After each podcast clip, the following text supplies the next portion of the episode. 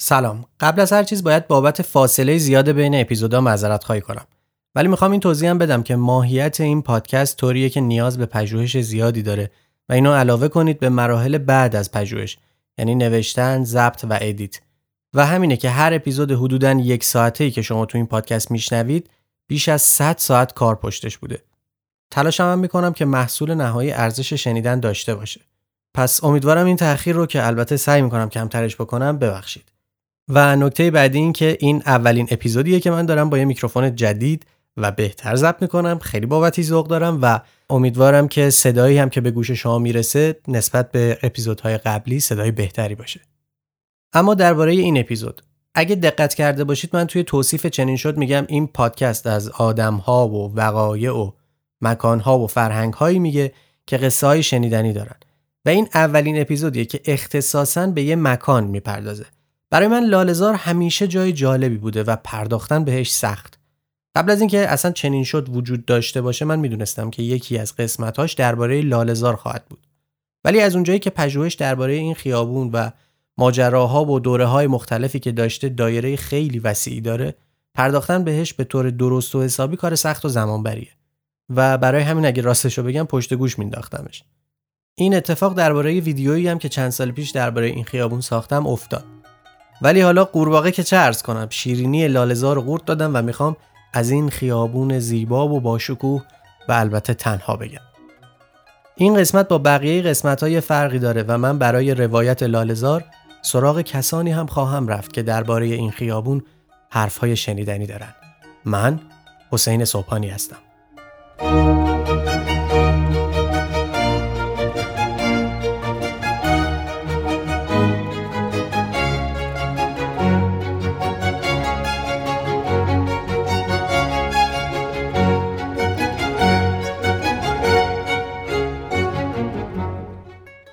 خیلی جالبه که عبارت لالزار کجاست از عبارتهای پرجستجو درباره لالزار تو گوگله. البته قبلش اینم بگم که لالزار اسم یه شهر تو استان کرمان هم هست.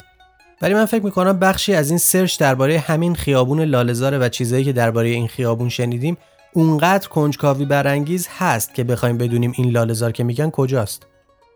لالزار زمانی چنان پر رونق بود که آوازش به تمام ایران می‌رسید. ولی حتی حالا هم احتمالاً کسانی که در تهران زندگی نمی‌کنن حداقل اسم این خیابون رو شنیدن. اما واقعا ماجرای لالزار چی بود؟ اجازه بدید قصه رو از اولش شروع کنیم. یکی بود یکی نبود. در بیرون حصارهای تهران در شمال شهر باقی بود که از شمال میدون توپخونه شروع می‌شد و به سمت بالا می‌رفت و تفرجگاه شاهان قاجار و رجال و فرنگی ها و طبقات بالای جامعه بود. باقی پر از دار و درخت و سبزه. بسیار زیبا و خوش آب و هوا باغ لالزار آیا در این باغ لاله های زیادی می روید که چنین اسمی داشت؟ شاید. توی این باغ امارت هم ساخته شده بود. در نقشه‌ای که نجم الملک در سال 1309 قمری از تهران کشیده، خیلی دقیق خیابون بندی هایی هم توی باغ لالزار دیده میشه. قطعا سندهای قدیمی تری هم وجود داره ولی یکی از قدیمی ترین سندهایی که من درباره لالزار پیدا کردم مربوط به یادداشتی از ناصرالدین شاه در سال 1266 قمری یعنی تقریبا سال دوم سلطنتش که اسمی از این باغ میاره. شب چهارم همین ماه سفرالمزفر 1266 سه ساعت و نیم از شب گذشته در بالاخانه زیر کرسی نشسته بودم. تاریخ پتر را ملاحظه می کردم. یک بار صدای بسیار بسیار مهیبی بلند شد مثل اینکه ده اراده توپ را یک دفعه بیاندازند. بالاخانه و جمعی امارت به طوری لرزید که کم مانده بود زیر و زبر شود. خدا رحم کرد. بسیار باعث وحشت شد. این وقت شب آیا چه صدایی باشد؟ تا بعد از تحقیق زیاد معلوم شد که بارود کوبخانه لالزار آتش گرفته است. باروتی که در زیر دنگ ها بوده است آتش گرفته بوده است. به قدر 14 15 خروار بوده است. خدا رحم کرد که به انبار باروت آتش نیفتاد و الا نصف شهر خراب می‌شد از هیبت صدایان. خلاصه سقف بارودخانه و دنگ و یک سمت دیوار قلعه بارود کوبخانه جمعا را به آسمان پراند. سه نفر از قراول و قورخانه چی سوختند اما گویا نمیمیرند کم سوختند. اما ناصرالدین شاه این اطلاعات از کجا آورده؟ خیلی جالبه که در نامه های میرزا تقیخان امیرکبیر به ناصرالدین شاه هم نامه‌ای پیدا کردم که گزارش همین واقع است و دقیقا چیزایی رو گفته که شاه توی یادداشتش آورده. از این اسناد متوجه میشیم که بارود کوبخونه هم در لالزار وجود داشته.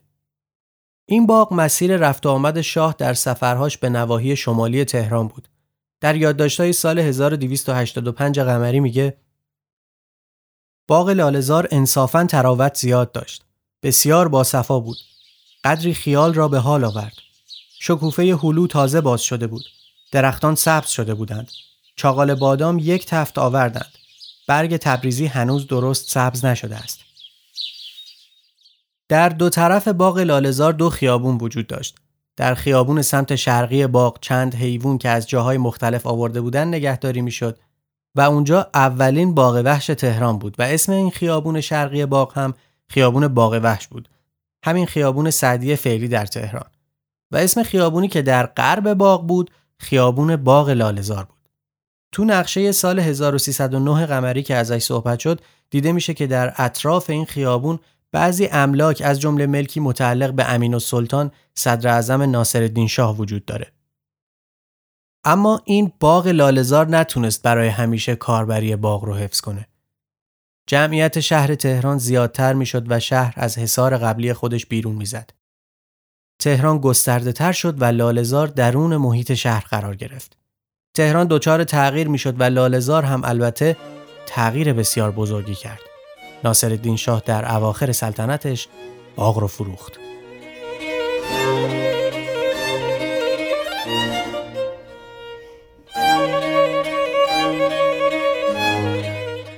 اگر یه جستجوی ساده درباره لالزار بکنید می‌بینید که بیشتر جاها دلیل تغییر باغ لالزار رو به سودای شاه برای تبدیل کردن این باغ به شانزلیزهی در تهران ربط دادن.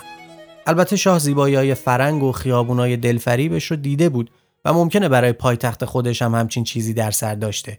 ولی موضوع دیگه هم مطرحه که کمتر بهش اشاره شده و می‌تونه یکی از عوامل اصلی تصمیم شاه برای فروش باغ لالزار باشه. قرارداد رژیم مربوط به انحصار تنباکو با مشکلاتی مواجه شد که هممون قصه شو از کلاس تاریخ مدرسه می‌دونیم. همون ماجرای معروف فتوای میرزای شیرازی که باعث لغو قرارداد شد.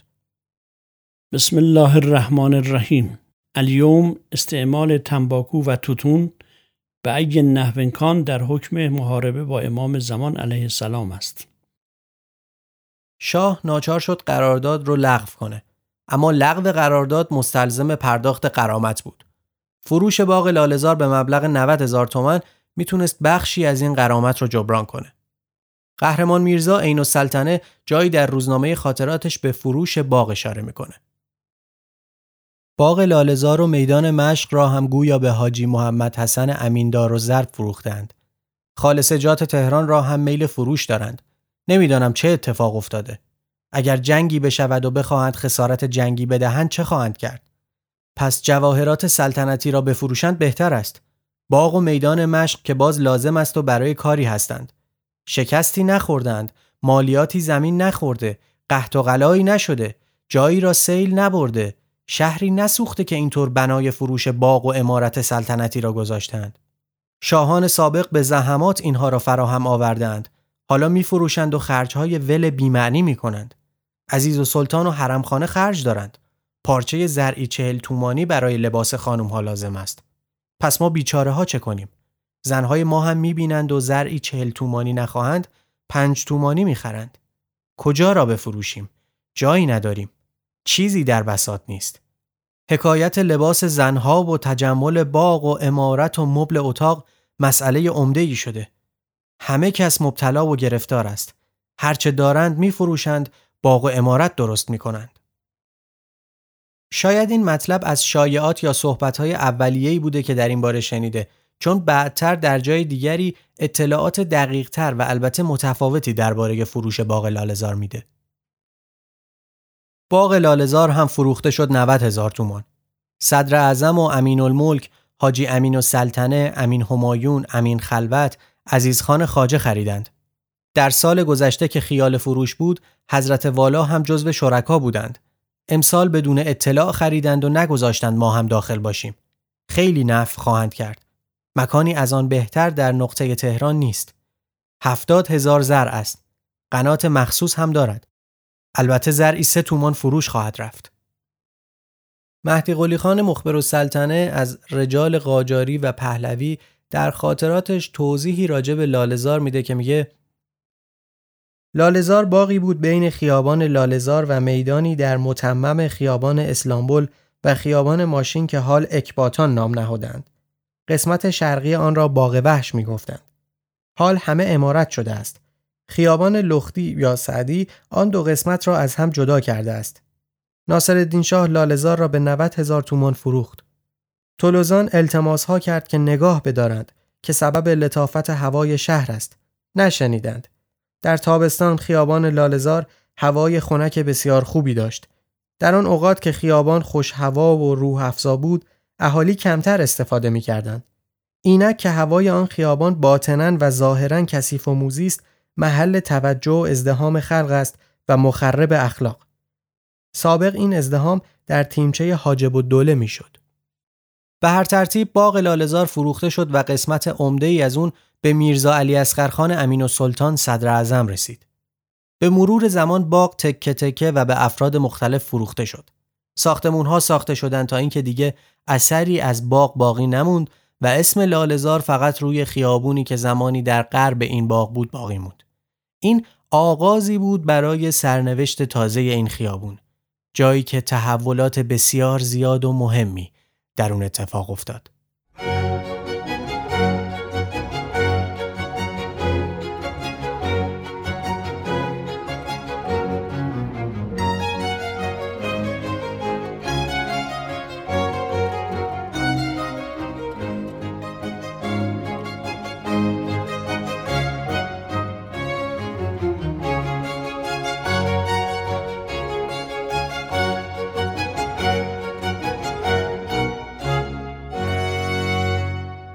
لالزار حالا جزئی از شهر بود اما با بقیه خیابونای تهران فرق داشت.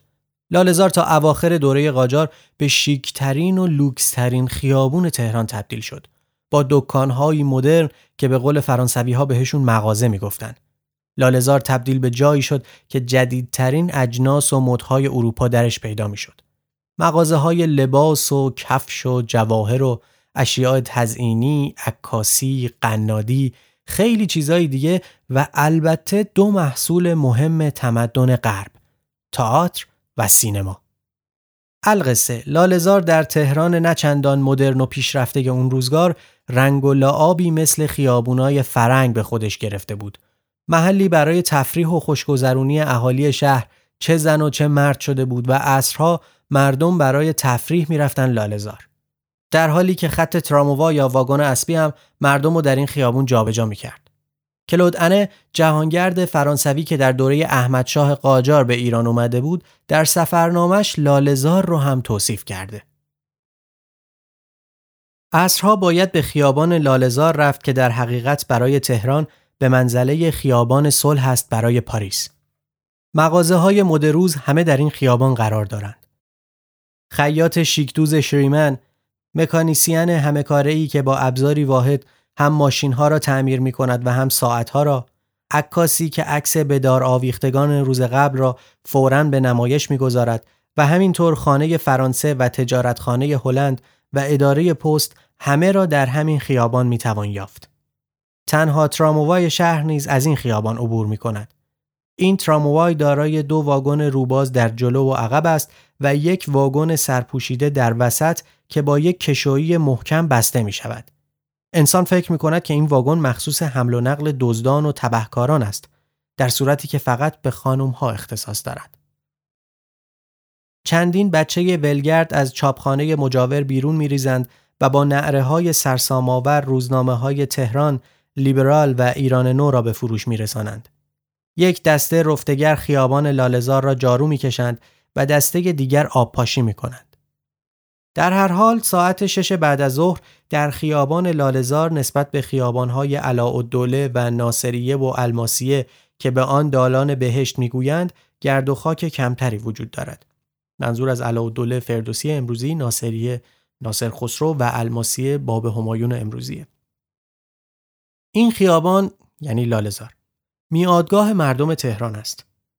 کالسکه هایی که از این خیابان به طرف شمال شهر در حرکت هستند اعیان و پولدارهای تهران و اروپایی ها را به گوشه های دنج و خنک شمیران می‌برند.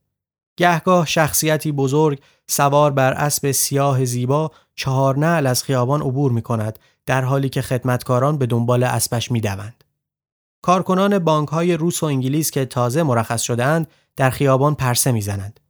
بختیاری ها در حالی که تفنگی بر دوش دارند یا هفت تیری بر کمر بستند با کلاه بلند و با شلوارهای سیاه و گشاد مثل دامن دسته دسته حلقه زدند و با هم صحبت می کنند. همه بلند قامت هستند و دماغهای عقابی صورتهای جدی آنها را خشنتر می کند. باید دید که این مردم چادرنشین راجع به زندگی در پایتخت چه نظر و قضاوتی دارند.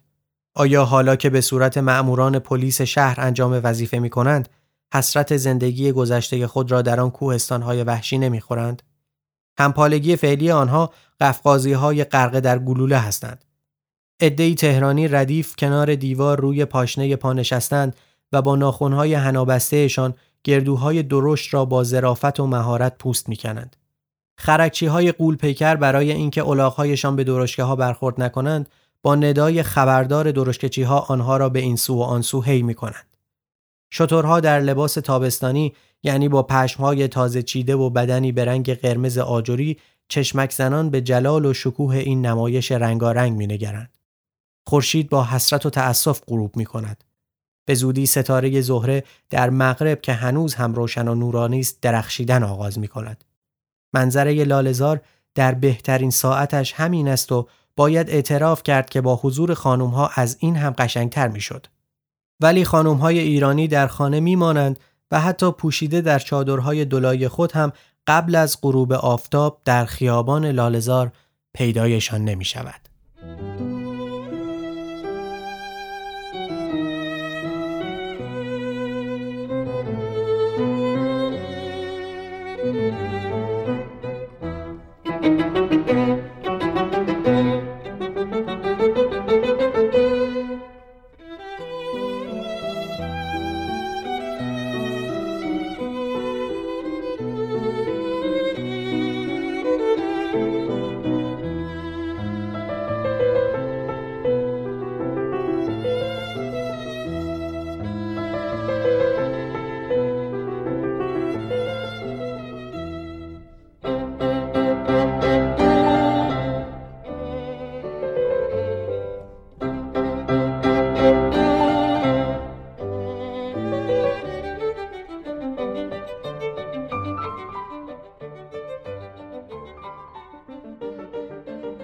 نفیسی ادیب سرشناس که زحمت زیادی برای ادبیات و فرهنگ ایران کشیده در خاطراتش از زمان اندکی بعد از مشروطه میگه. خیابان لالزار در آن زمان که ما کودکانی دوازده سیزده ساله بودیم تازه رونقی پیدا کرده و گردشگاه جوانان تهران شده بود. شاید بدین سبب بود که در این خیابان چند مغازه بود که اتباع کشورهای مختلف اروپا مانند آلمان و فرانسه و هلند و اتریش باز کرده بودند و کالاهای دلربای خود را در آنجا می فروختند. معروف ترین آنها در زل شرقی یک مغازه فرانسوی به نام کنتوار فرانسه و در زل غربی که اینک جزو ساختمانهای شهرداری تهران شده است مغازه هلندی بود. تازه روبنده زنان به پیچه سیاه از موی دم و یال اسب بدل شده بود. هنوز زنان چاقچور می پوشیدند منتها در آن اصلاحی کرده بودند و به جای آنکه مانند شلواری از کمر تا نوک انگشتان پایشان را بپوشاند از زیر زانو تا به نوک پا می رسید. ناچار زنان جوان که به اصطلاح رایج آن زمان می شنگیدند اصرها برای خرید به آنجا می رفتند و جوانان هم قهرن از چشم چرانی بدشان نمی آمد. در سراسر زل شرقی این خیابان سکوی بلندی بود که تا کف خیابان ده دوازده سانتیمتر ارتفاع داشت و روی این سکو را تاق آجری زده بودند و درهای دکانها و مغازه ها در زیر این تاق باز می‌شد. این کار بسیار بجا بود زیرا که در تابستان مردم را از آفتاب تند این خیابان بیدرخت و در زمستان از باد و باران و یخبندان حفظ می کرد. در دو طرف مسجد کوچکی که هنوز در میان لالزار هست دو دکان عکاسی بود که یکی از آنها را غلام رضاخان عکاس معروف ترین عکاس آن روز تهران اداره می کرد.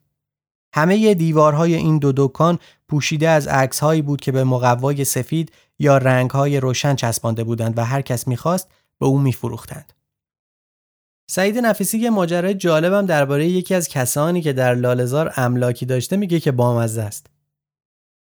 این باغ لالزار ساختمانی هم داشت که اکنون در پشت مغازه چرخ فروشی سینگر هنوز باقی است شنیدم که معید و سلطنه پدر خانواده گرانمایه امروز که وقتی وزیر مختار ایران در برلن بوده چون این ساختمان و قسمتی از زمینهای اطراف آن را خریده بود در اروپا که بود به تقلید اعیان و اشراف اروپا که نام خود را از نام تیول یا سرزمین خانوادگی خود می گرفتند و لقبهای اعیانی مانند گراندوک، دوک، کنت، ویکونت، بارون و امثال آنها برداشته وی هم نام اعیانی خود را دوک دلالزار گذاشته بود و کارتی به همین عنوان چاپ کرده بود.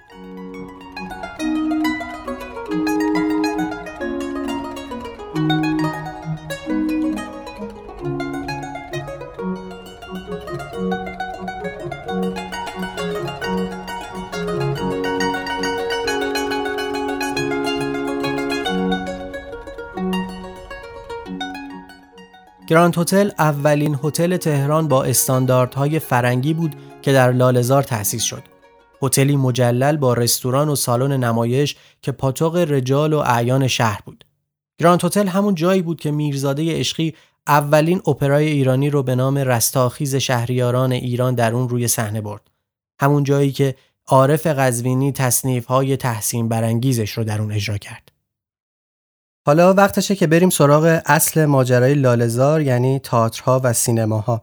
یکی از کتابایی که اطلاعات خیلی خوبی درباره لالزار مخصوصا در دوره پهلوی دوم به من داد کتاب تاریخ تفریح در شهر تهران در دوران قاجار و پهلوی بود که حامد سلطانزاده نوشته. پژوهش فوقالعاده ارزشمندی که همونطور که از اسمش هم گویاست از تفریحات مردم تهران در دوره قاجاریه و پهلوی میگه.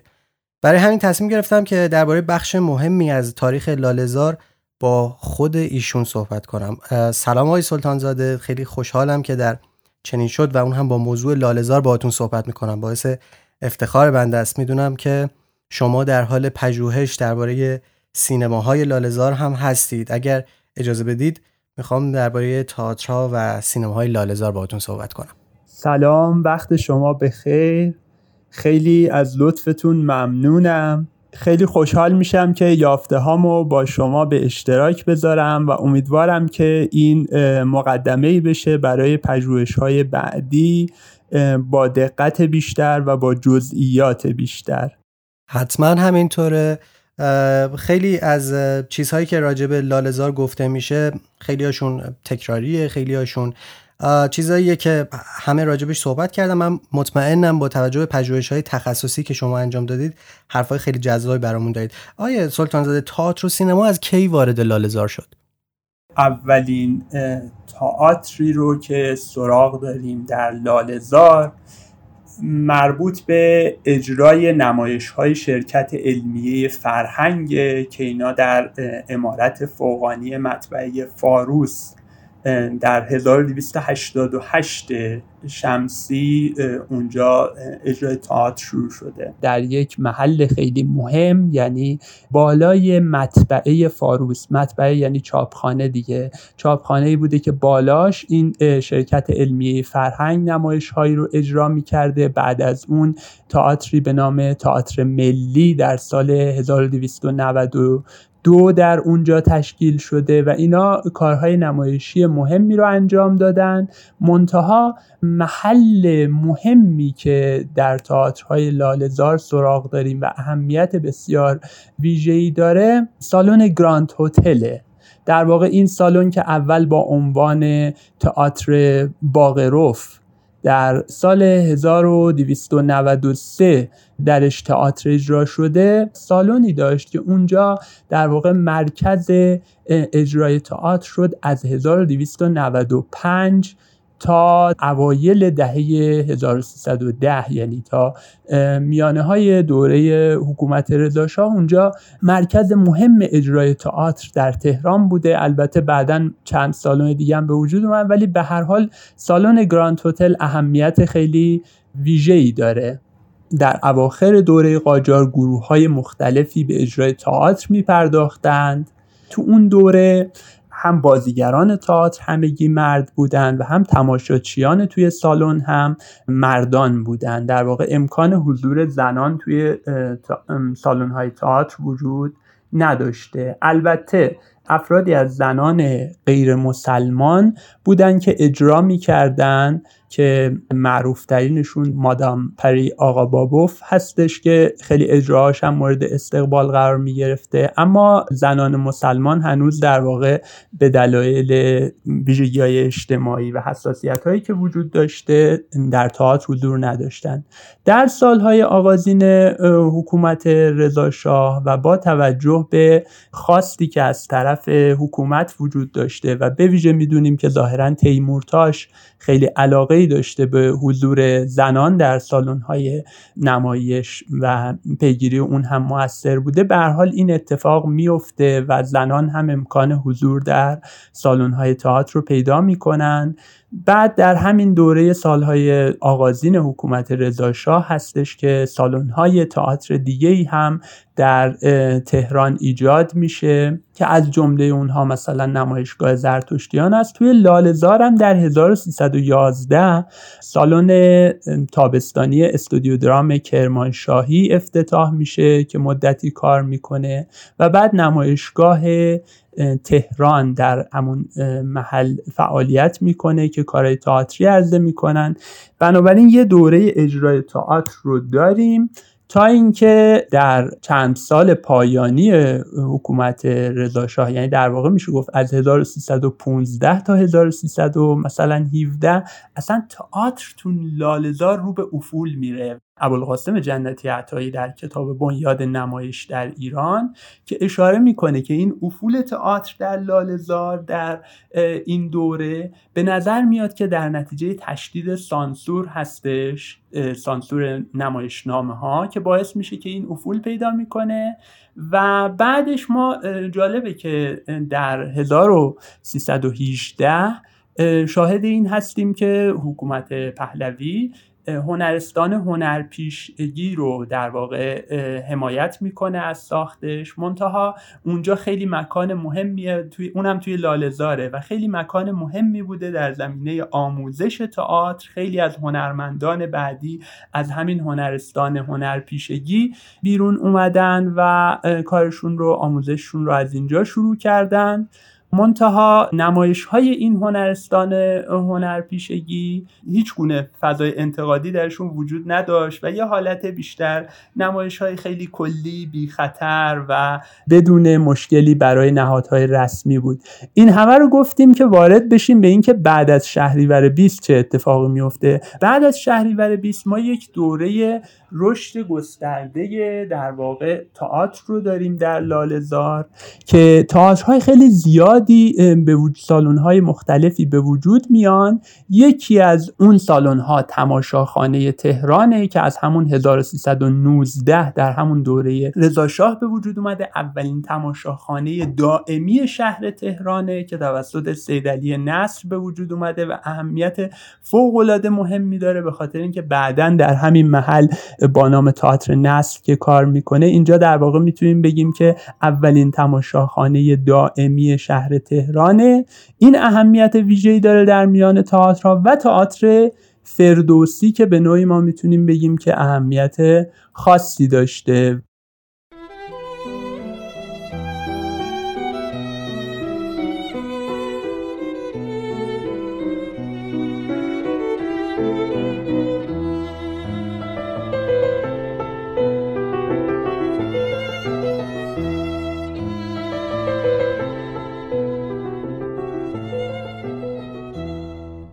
می‌خوام ازتون بپرسم که سینما کی وارد لالزار شد و آیا میرزا ابراهیم صحاف باشی واقعا صحت داره که اولین سینمادار تهران و لالزار بود؟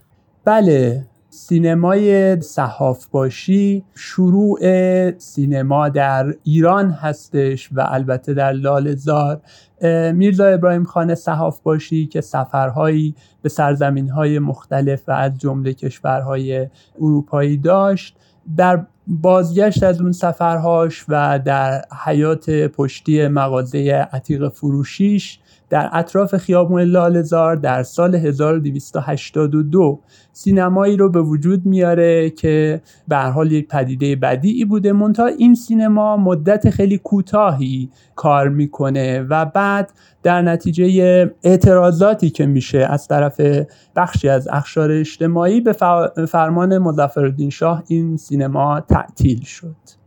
من خیلی پیشنهاد می‌کنم به کسایی که دارن ما رو میشنون که سفرنامه میرزا ابراهیم صحاف باشی رو بخونن. یه سفرنامه خیلی کوتاه و مختصر ولی خیلی جالب و بامزه داره که اطلاعات خوبی از فرنگ در اون دوره هم میده. آقای سلطانزاده می‌خوام ازتون راجع به سینماها بپرسم. در مورد تئاتر حرف زدیم ولی از حضور زنها در سینماها برامون بگید. آیا بعدتر که سینماها در لالزار رونق گرفتن زنها اجازه حضور داشتن یا نه؟ بله در واقع به موازات همون اتفاقی که برای تئاتر افتاد سینما هم همون وضعیت رو طی کرد. یعنی ما در دوره قاجار و اوایل دوره حکومت رضاشاه زنان امکان حضور در سالن سینما رو نداشتن. اما در سال 1307 زنها امکان حضور در سینما رو پیدا کردن. اول با سینمای صنعتی در همون لالزار که در اردیبهشت 1307 افتتاح شد ویژه بانوان بود و این سینما رو علی نقی وزیری و خانبابا معتزدی به راه انداختنش. علی نقی وزیری کلونل وزیری شخصیت مطرح در تاریخ موسیقی ما منتها این سینما چند ماهی بیشتر ادامه فعالیت نداد و در مهر ماه همون سال دچار آتش سوزی شد و سینمای صنعتی دیگه بعدش فعالیت نکرد. با این حال همین امکان فعالیت سینما برای بانوان مقدمه شد برای اینکه امکان حضور زنان و مردان با هم در سالن سینما فراهم بشه. ما می‌دونیم که در گراند سینما که در محل گراند هتل بود و فیلم نمایش داده می‌شد در واقع گراند سینما توسط علی وکیلی در دیماه 1304 به راه افتاده بود. ما می‌دونیم که در شهریور 1307 این شرایط فراهم شد که زنان بیان در این سینما و حاضر بشن در حالی که مردان هم حاضر بودن. منتها یه نکته برای اینکه این اختلاط پیش نیاد و با توجه به حساسیت هایی که از نظر دینی وجود داشت اول زنان در بالکن گراند سینما میشستند و مردان در سالن اصلی یعنی در واقع در محل جداگانه ای در سینما حضور پیدا می کردن و ما این رو در تئاتر هم شاهد هستیم. در تئاترهایی که در گراند هتل هم اجرا می شد در آغاز زنان و مردان در محل های جداگانه ای می و حتی در ورودی و خروجی هم متفاوت بوده. البته بعد از مدتی و با توجه به اینکه کم کم این جا افتاد دیگه امکان حضور زنان و مردان در سینما فراهم شد که بتونن اعضای خانواده هم با هم حضور پیدا بکنن درباره حضور زنان در سینما سعید نفیسی هم خاطره ای داره که به شکل دردناکی تموم میشه. هنگامی که سینما در ایران رونق گرفت تا چندی زن و مرد با هم به سینما نمی رفتند و حتی دو سه بار سینماهایی مخصوص زنان درست کردند. یکی از آنها را آقای علی نقی وزیری موسیقیدان معروف در کلوپ موزیکال که وقتی در لالزار تشکیل داده بود دایر کرد و یکی از اول شبها که زنان گرم تماشا بودند آتش گرفت. آن شب یکی از خواهران من هم به سینما رفته بود و چون خبر حریق با تلفن به من رسید سراسیمه سر و پا برهنه از خانه پدری بیرون جستم و هنگامی که به لالزار رسیدم راستی منظره عجیب دلخراشی دیدم. عده کثیر زنان جوان که در حین فرار چادر و کفش و کیف و لوازم دیگرشان گم شده بود سرگردان و پریشان و ناله کنان و گریه کنان در این خیابان بی اختیار از این سو به آن سو رفتند و جوانان لالزار که هنوز هم همان روحیات را دارند به جای آنکه به آنها یاری کنند و به فریادشان برسند بهترین موقع لاس زدن و چشم چرانی را پیدا کرده بودند و به اندازه این منظره گریه دار و دلازار بود که حد نداشت و این یکی از زشتترین مناظری بود که من در تهران دیدم.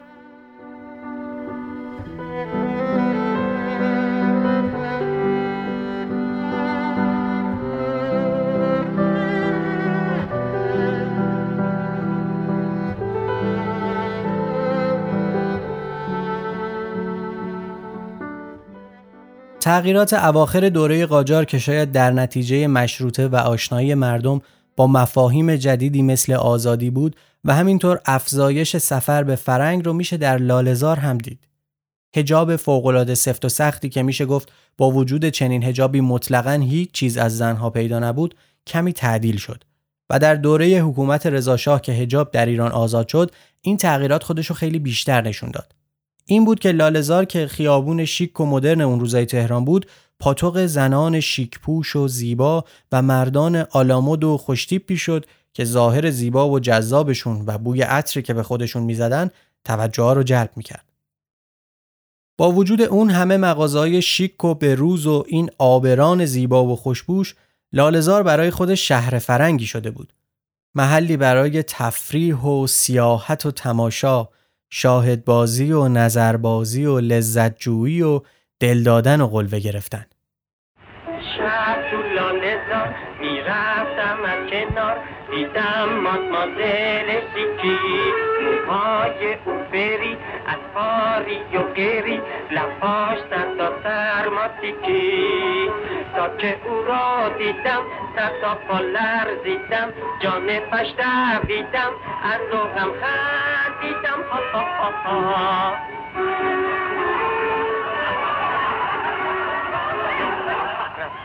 پشت زدیم چند تا گیتار با آن پری روی خوشل گفتم ای ماسری حالا تو حاضری خواستیم بریم سوی منزل فوری برخواست از جا گارسون رو کرد صدا گفت این را جا ببر بیرون بده به پاس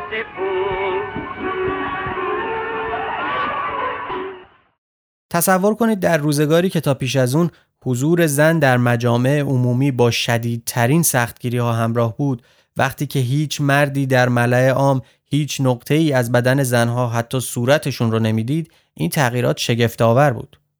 بازم سعید نفیسی در جای دیگه ای از خاطره جالب و عجیبی از جداسازی زنها و مردها در دوره ای از لالزار میگه. چندین بار شهربانی تهران در خیابان لالزار و ناصریه که گردشگاه عصرهای تهران بود و حتی در گردشگاه های شمیران دستور داد که مردان از یک طرف خیابان و زنان از طرف دیگر بروند و آژانها جدا مراقب بودند که مرد و زن خط سیر خود را عوض نکنند و چون زل شرقی لالزار مخصوص زنان بود و زنان بیشتر از مردان خرید می کنند دکانهای زل شرقی مرغوبتر بود و تاکنون به همین حال مانده است. ای از وضعیت لالزار چندان دل خوشی نداشتند. پوشش نسبتا آزاد و روابط بین زن و مرد در اون روزگار اصلا چیز مرسومی نبود و به عقیده بعضی از سنتگراها لالزار محل فساد اخلاق بود. اشاره مخبر و سلطنه هم که در اول اپیزود شنیدید به همین موضوع بود. ملک و شعرهای بهار هم در سال 1309 خورشیدی شعری در وصف لالزار گفته که تقابل نگاه سنتی با اتفاقاتی که در این خیابون میافتاد رو نشون میده. چون پای خورد خورد نهادی به لالزار خوبان به خند خند کشندت میان کار. زان خورد خورد خورده شوی در شکارشان. کان خند خند خنده شیر است بر شکار. آوخ که نرم نرم حریفان نادرست. گیرند گرم گرم تو را نیز در کنار. سفلیس جسته جسته کند در تنت نفوذ. سوزاک رفته رفته زند بر سرت فسار.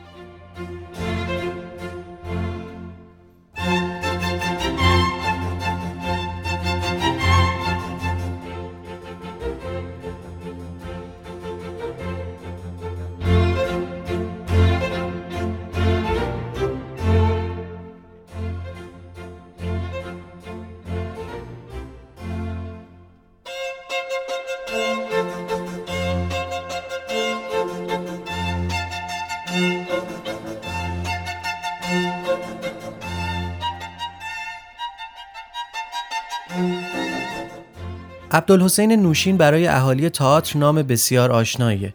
کسی که تئاتر رو به شکل جدی و اصولی در ایران اجرا کرد. لالزار جایی بود که نوشین کارش رو به طور جدی در اون شروع کرد. از حامد سلطانزاده درباره نوشین، جریان روشنفکری در لالزار و دوره اوج شکوه این خیابون پرسیدم.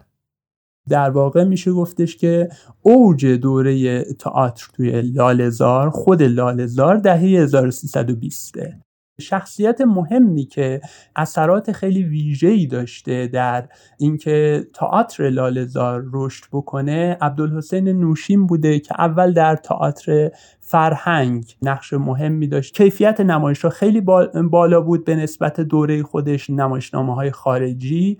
با کیفیت اجرای بالا روی صحنه می‌رفت اما یک ویژگی های خاصی داشت این تئاتر. مثلا نوشین اجازه نمی‌داد که در هر در یک روز بیش از یک اجرا در اون محل وجود داشته باشه و ضمنا اصرار داشت بر تمرین های طولانی برای تئاتر و آمادگی کامل. و این ویژگی ها باعث می‌شد که مالک مالکان تئاتر که دنبال فروش بیشتر بودن با نوشین دچار اختلاف بشن و بنابراین نوشین در همین اواخر سال 1323 تئاتر فرهنگ رو ترک می‌کنه. بعد ادامه فعالیت نوشین رو ما در تئاتر فردوسی داریم. گاهی بعضی از منتقدین در مورد بعضی از این نمایش ها معتقد بودن که اون نمایشی که در تئاتر فردوسی اجرا می شده در حد نمایش هایی هست که در برخی از کشورهای اروپایی اجرا می شده همون نمایش ها و این خب نکته ویژه و خیلی قابل توجهیه.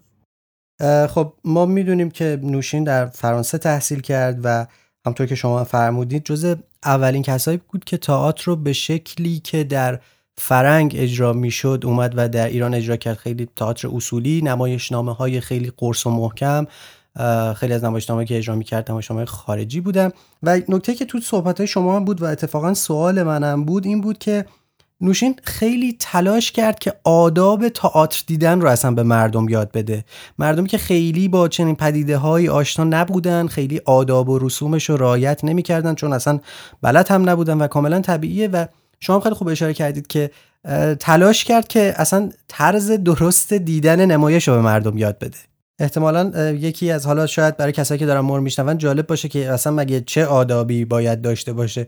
حالا من دقیقش رو نمی‌دونم ولی شاید حتی یکی از اولیه تریناش این باشه که سکوت رو در یه سالن تئاتر رعایت بکنه تماشاچی. بله دقیقا همینطور. مثلا جناب خسرو خورشیدی در ویژگی های تئاتر فرهنگ نوشتند که برخورد و رفتار خدمه تئاتر با تماشاگران محترمانه بود و پس از شروع نمایش درهای سالن بسته می‌شد. این نکته مهمی که اولا وسط نمایش کسی راه داده نمی‌شد یعنی نظم کامل. بعد به تماشاگران آموزش داده می‌شد که در هنگام اجرای نمایش از مصرف سیگار و تنقلات پرهیز بکنند. تمام این اینها راه و رسم تئاتر در کشورهای پیشرفته بود که برای اولین بار در ایران به وسیله نوشین در جامعه با فرهنگ متداول می‌شد. بله این نکته ای که شما به درستی بهش اشاره کردید.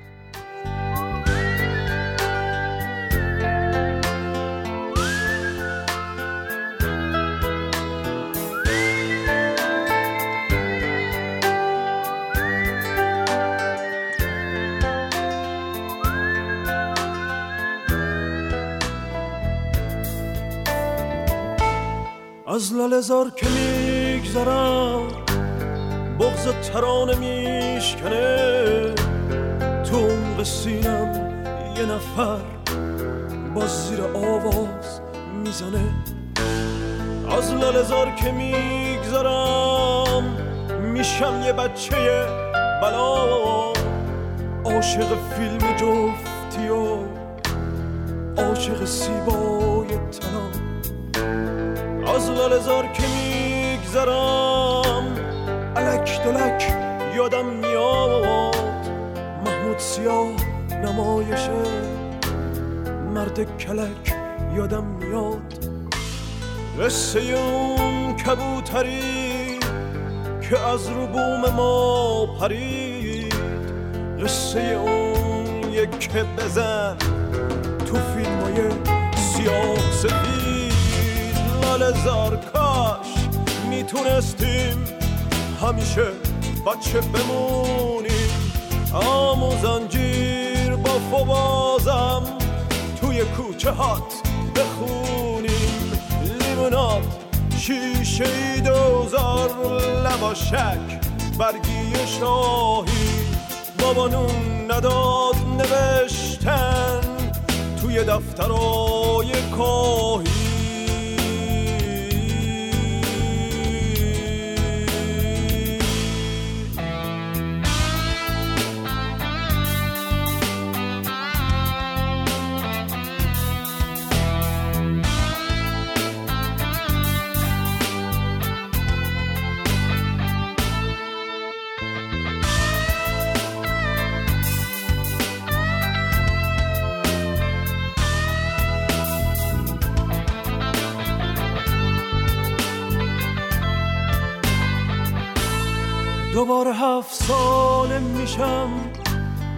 از لالزار که میگذرم خاطره های خط خطی.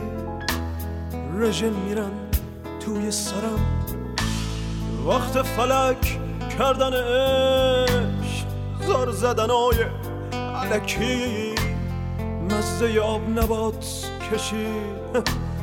تعم آدامس کنکی بازی لیله و سقب بازی گرگم به هوا. الا کلک سوار شدن. چرخ و فلک تو کوچه ها. چرخ کبوترای جد تو آسمون پاک و صاف. دشنه لوتی محل که زنگ زده توی غلاف. لال زار کاش می‌تونستیم همیشه بچه بمونیم آمو زنجیر با بازم توی کوچه هات بخونیم لیموناد شیشه دوزار لواشک برگی شاهی. بابانون نداد نوشتن توی دفترای کاهی.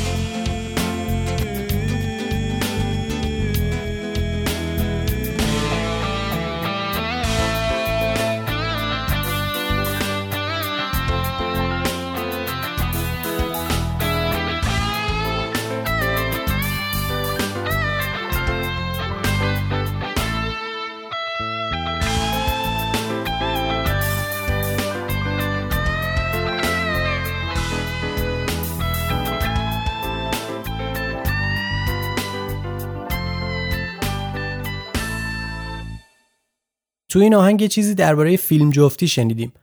ماجرای فیلم جفتی این بود که بچه ها نوار فیلم های خراب یا از رد خارج شده رو پیدا می‌کردن یا از مغازه های محل میخریدن و دو فریم مشابه رو که معمولا اگر کلوزاپ هنرپیشه بود ارزش بیشتری داشت جدا می‌کردن و این فیلم جفتی ها رو با هم تاخت می‌زدن. یه عده عکسباز و عشق فیلم هم بودن که فریم مورد نظرشون رو از آپاراتچیا می‌گرفتن. آپاراتچیا یواشکی فیلم رو قیچی می‌کردن که در واقع فیلم ناقص می‌شد.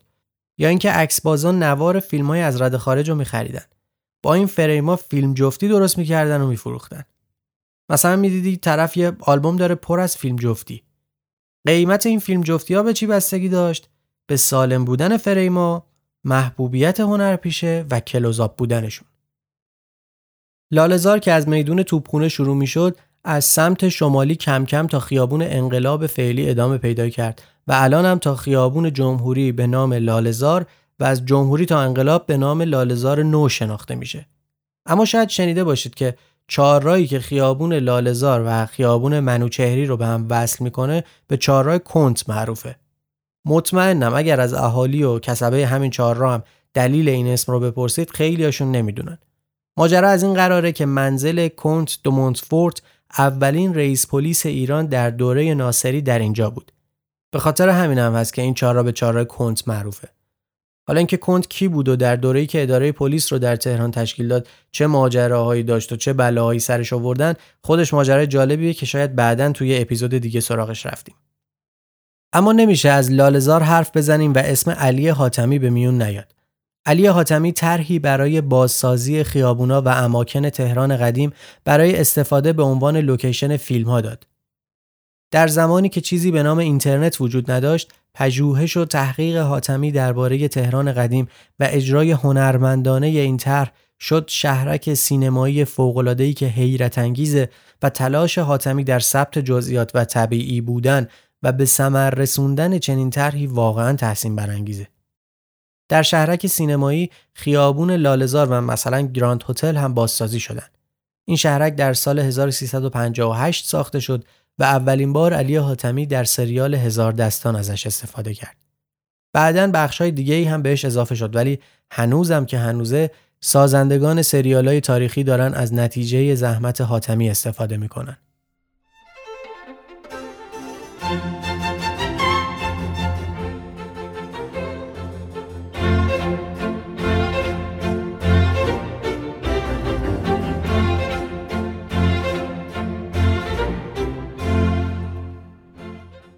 همونطوری که قبلتر هم صحبت کردیم دوره طلایی لالزار در همون دهه 20 تا کودتای سال 1332 بود بعضی معتقدن که افول لالزار و خشک شدن همون جریان روشنفکری و رفتن لالزار به سمت لالزاری شدن از طبعات کودتا بود آیا واقعا همچین چیزی درسته؟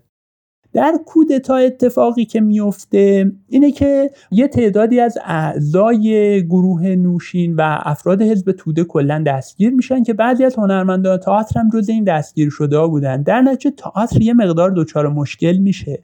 اما تئاترایی که توی لالزار بودن یعنی تماشاخانه تهران و مثلا تئاتر جامعه بود و اینها بعد از کودتای 28 مرداد به فعالیت قبلیشون به مدت دو سه سال ادامه دادن و ما تغییر خاصی و شاهدش نیستیم. یک چیزی که به ما کمک می‌کنه که این, این نتیجه رو بگیریم نظرات آقای داریوش اسدلاده است که اون زمان شادروان داریوش اسدلاده است که اون زمان در تماشاخانه تهران کار می‌کرده و ایشون خیلی بر این نکته تاکید داره. ما آثار دیگه ای هم داریم که این رو تایید می‌کنن. در واقع به نظر میاد که اون چیزی که باعث شد روند اجرای تئاتر در لالزار عوض بشه این بود که در دهه سی استقبال مردم از سینما به خاطر دوبله شدن فیلم ها و همینطور رونق فیلم های ایرانی بیشتر شد و همین شرایط اقبال بیشتر مردم به سمت سینما باعث شد که تماشاچی تئاتر کم شد. همینجا می‌رسیم به یک چیز دیگری در لالزار که معروف شد به آتراکسیون. اصلا می‌خواستم ازتون بپرسم که نمایش های آتراکسیون چی بودن و از کی در لاله‌زار باب شدن؟ آتراکسیون برنامه ای بود که شامل خوندن یک خواننده مثلا در حدود یک ربع اجرای یک رقصنده در همین حدود یک ربع مثلا عملیات آکروبات در همین زمان تقریبا عملیات شعبده بازی و یک نمایش کمدی. مجموعه اینها در واقع تشکیل آتراکسیون رو می‌داد معمولا. آتراکسیون در لالزار از 1335 شروع شده. یعنی زمانی که تماشاخانه تهران و بقیه تئاترهای لالزار دچار مشکل اقتصادی شدن برای حل این مشکل دکتر والا که مدیر تماشاخانه تهران بود از رقصندگان آلمانی دعوت کرد که در یک تئاتری اونها هم اجرا بکنن. و اجرای این رقصندگان باعث شد که مدت طولانی اون نمایش روی صحنه بمونه و درآمد خوبی کسب بکنن. همین باعث شد که هم تماشاخانه تهران به این سمت بره که این رویه رو ادامه بده چون از نظر اقتصادی می‌تونست هزینه تئاتر رو تامین بکنه و هم بقیه تئاتر به این سمت رفتن و نتیجتا فرایندی شروع شد که باعث شد که آتراکسیون بر لالزار مسلط بشه و یک عبارتی به عنوان لالزاری دیگه از اون به بعد در مورد تئاترهای لالزار موسوم شد که از نگاه روشنفکران به نوعی حاوی انتقاد و تعن بود. البته ما امروز ممکنه که این رو به عنوان بخشی از هنر عامه پسند تلقی بکنیم. یعنی اینکه به هر حال بخشی از جامعه چنین چیزهایی رو ممکنه بپسندن. البته افرادی که به هنر والا گرایش دارن یا به هنر مقداری با کیفیت بالاتر طبیعتا ممکنه اینجور برنامه ها براشون جذابیتی نداشته باشه.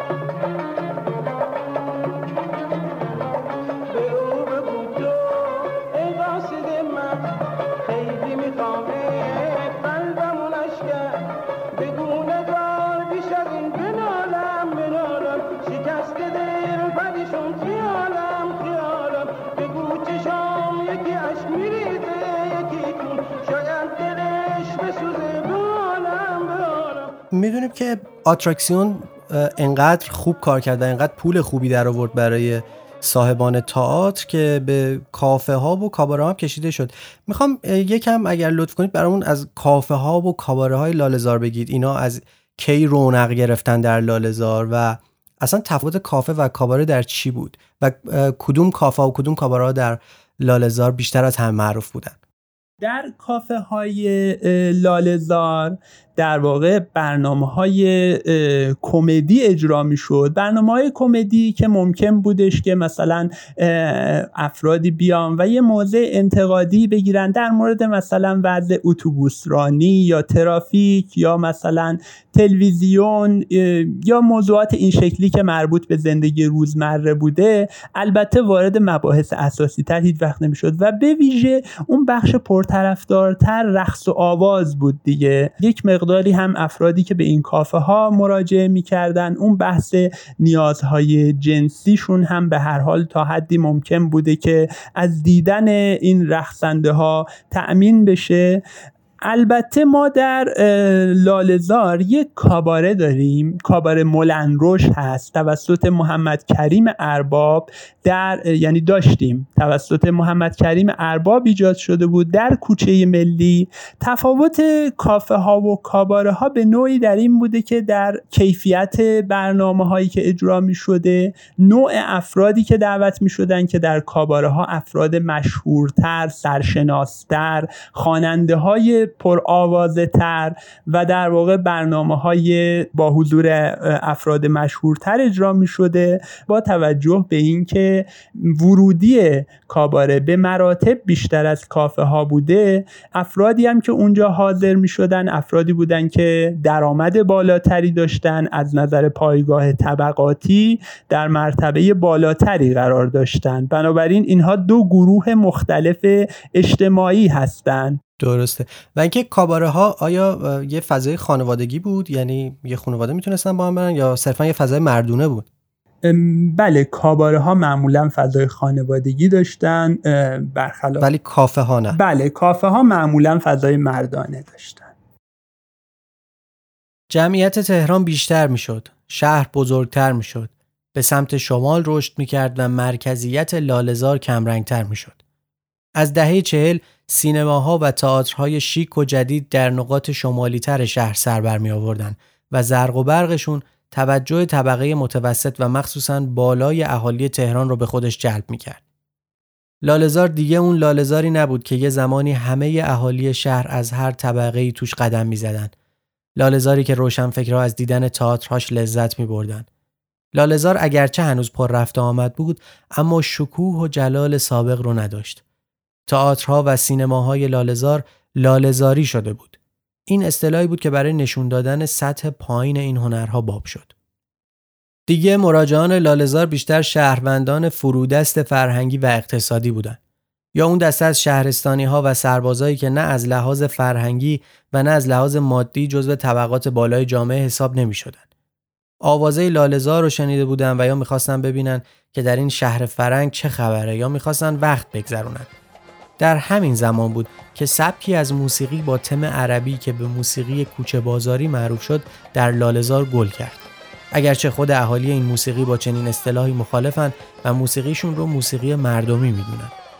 از جمله ستاره های این روزای لالزار قاسم جبلی که صداش رو کمی قبلتر شنیدید سوسن و نعمت الله آقاسی خواننده و نادیای رقاص بودند که همگی بسیار پرطرفدار و معروف بودند و چه تئاتر و چه کافه هر جا که این ستاره ها برنامه اجرا می‌کردن حسابی شلوغ می‌شد.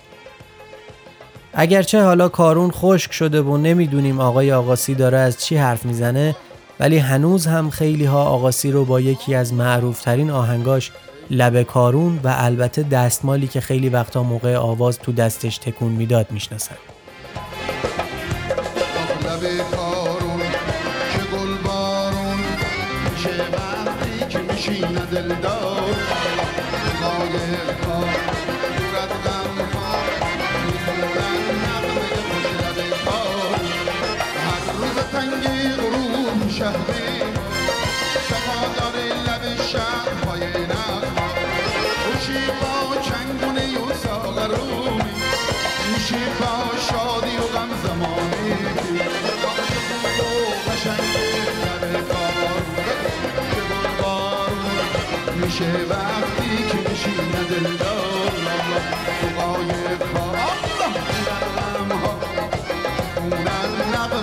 نقمه خوش لبه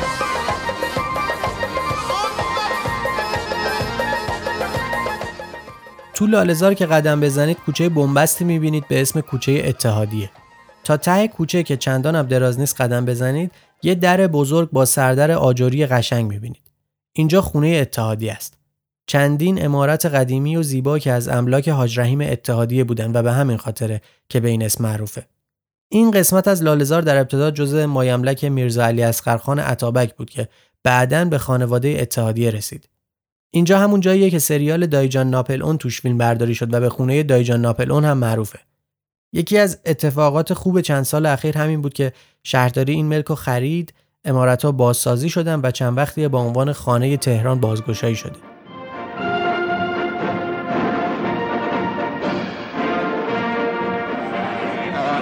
چرا تو مجلس ایشم لباس اعضا پوشیدی؟ فارغ خلقا به تو چی؟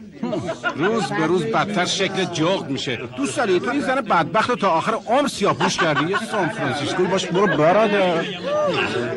آقا جان از خانواده ممالک ها و سلطن ها نبود. او یک داروساز مجاز بود که مشتری های دواخانه بود دکتر می‌گفت دای جان ناپلون ازدواج خواهرش رو با یک بازاری غیر اشرافی بزرگترین فاجعه تاریخ می‌دونست. البته این خیلی مهم نبود. علت واقعی اختلاف بین این دو نفر ناپلون بوناپارت امپراتور فرانسه. آقا جان برعکس نظر دایجان ناپلون رو فقط ماجراجویی می‌دونست که اروپا رو به خاک و خون کشیده بود.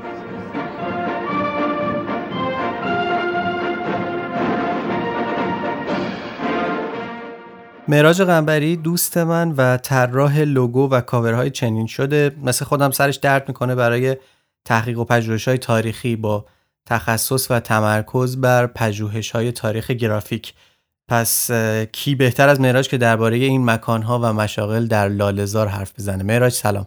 سلام حسین. روزت بخیر. ممنونم برای دعوتت و اینکه راجع به این موضوع جذاب کار می‌کنی. مرسی ازت. ممنون که اومدی چون می‌دونم که خیلی حرفای جالبی برای گفتن داری.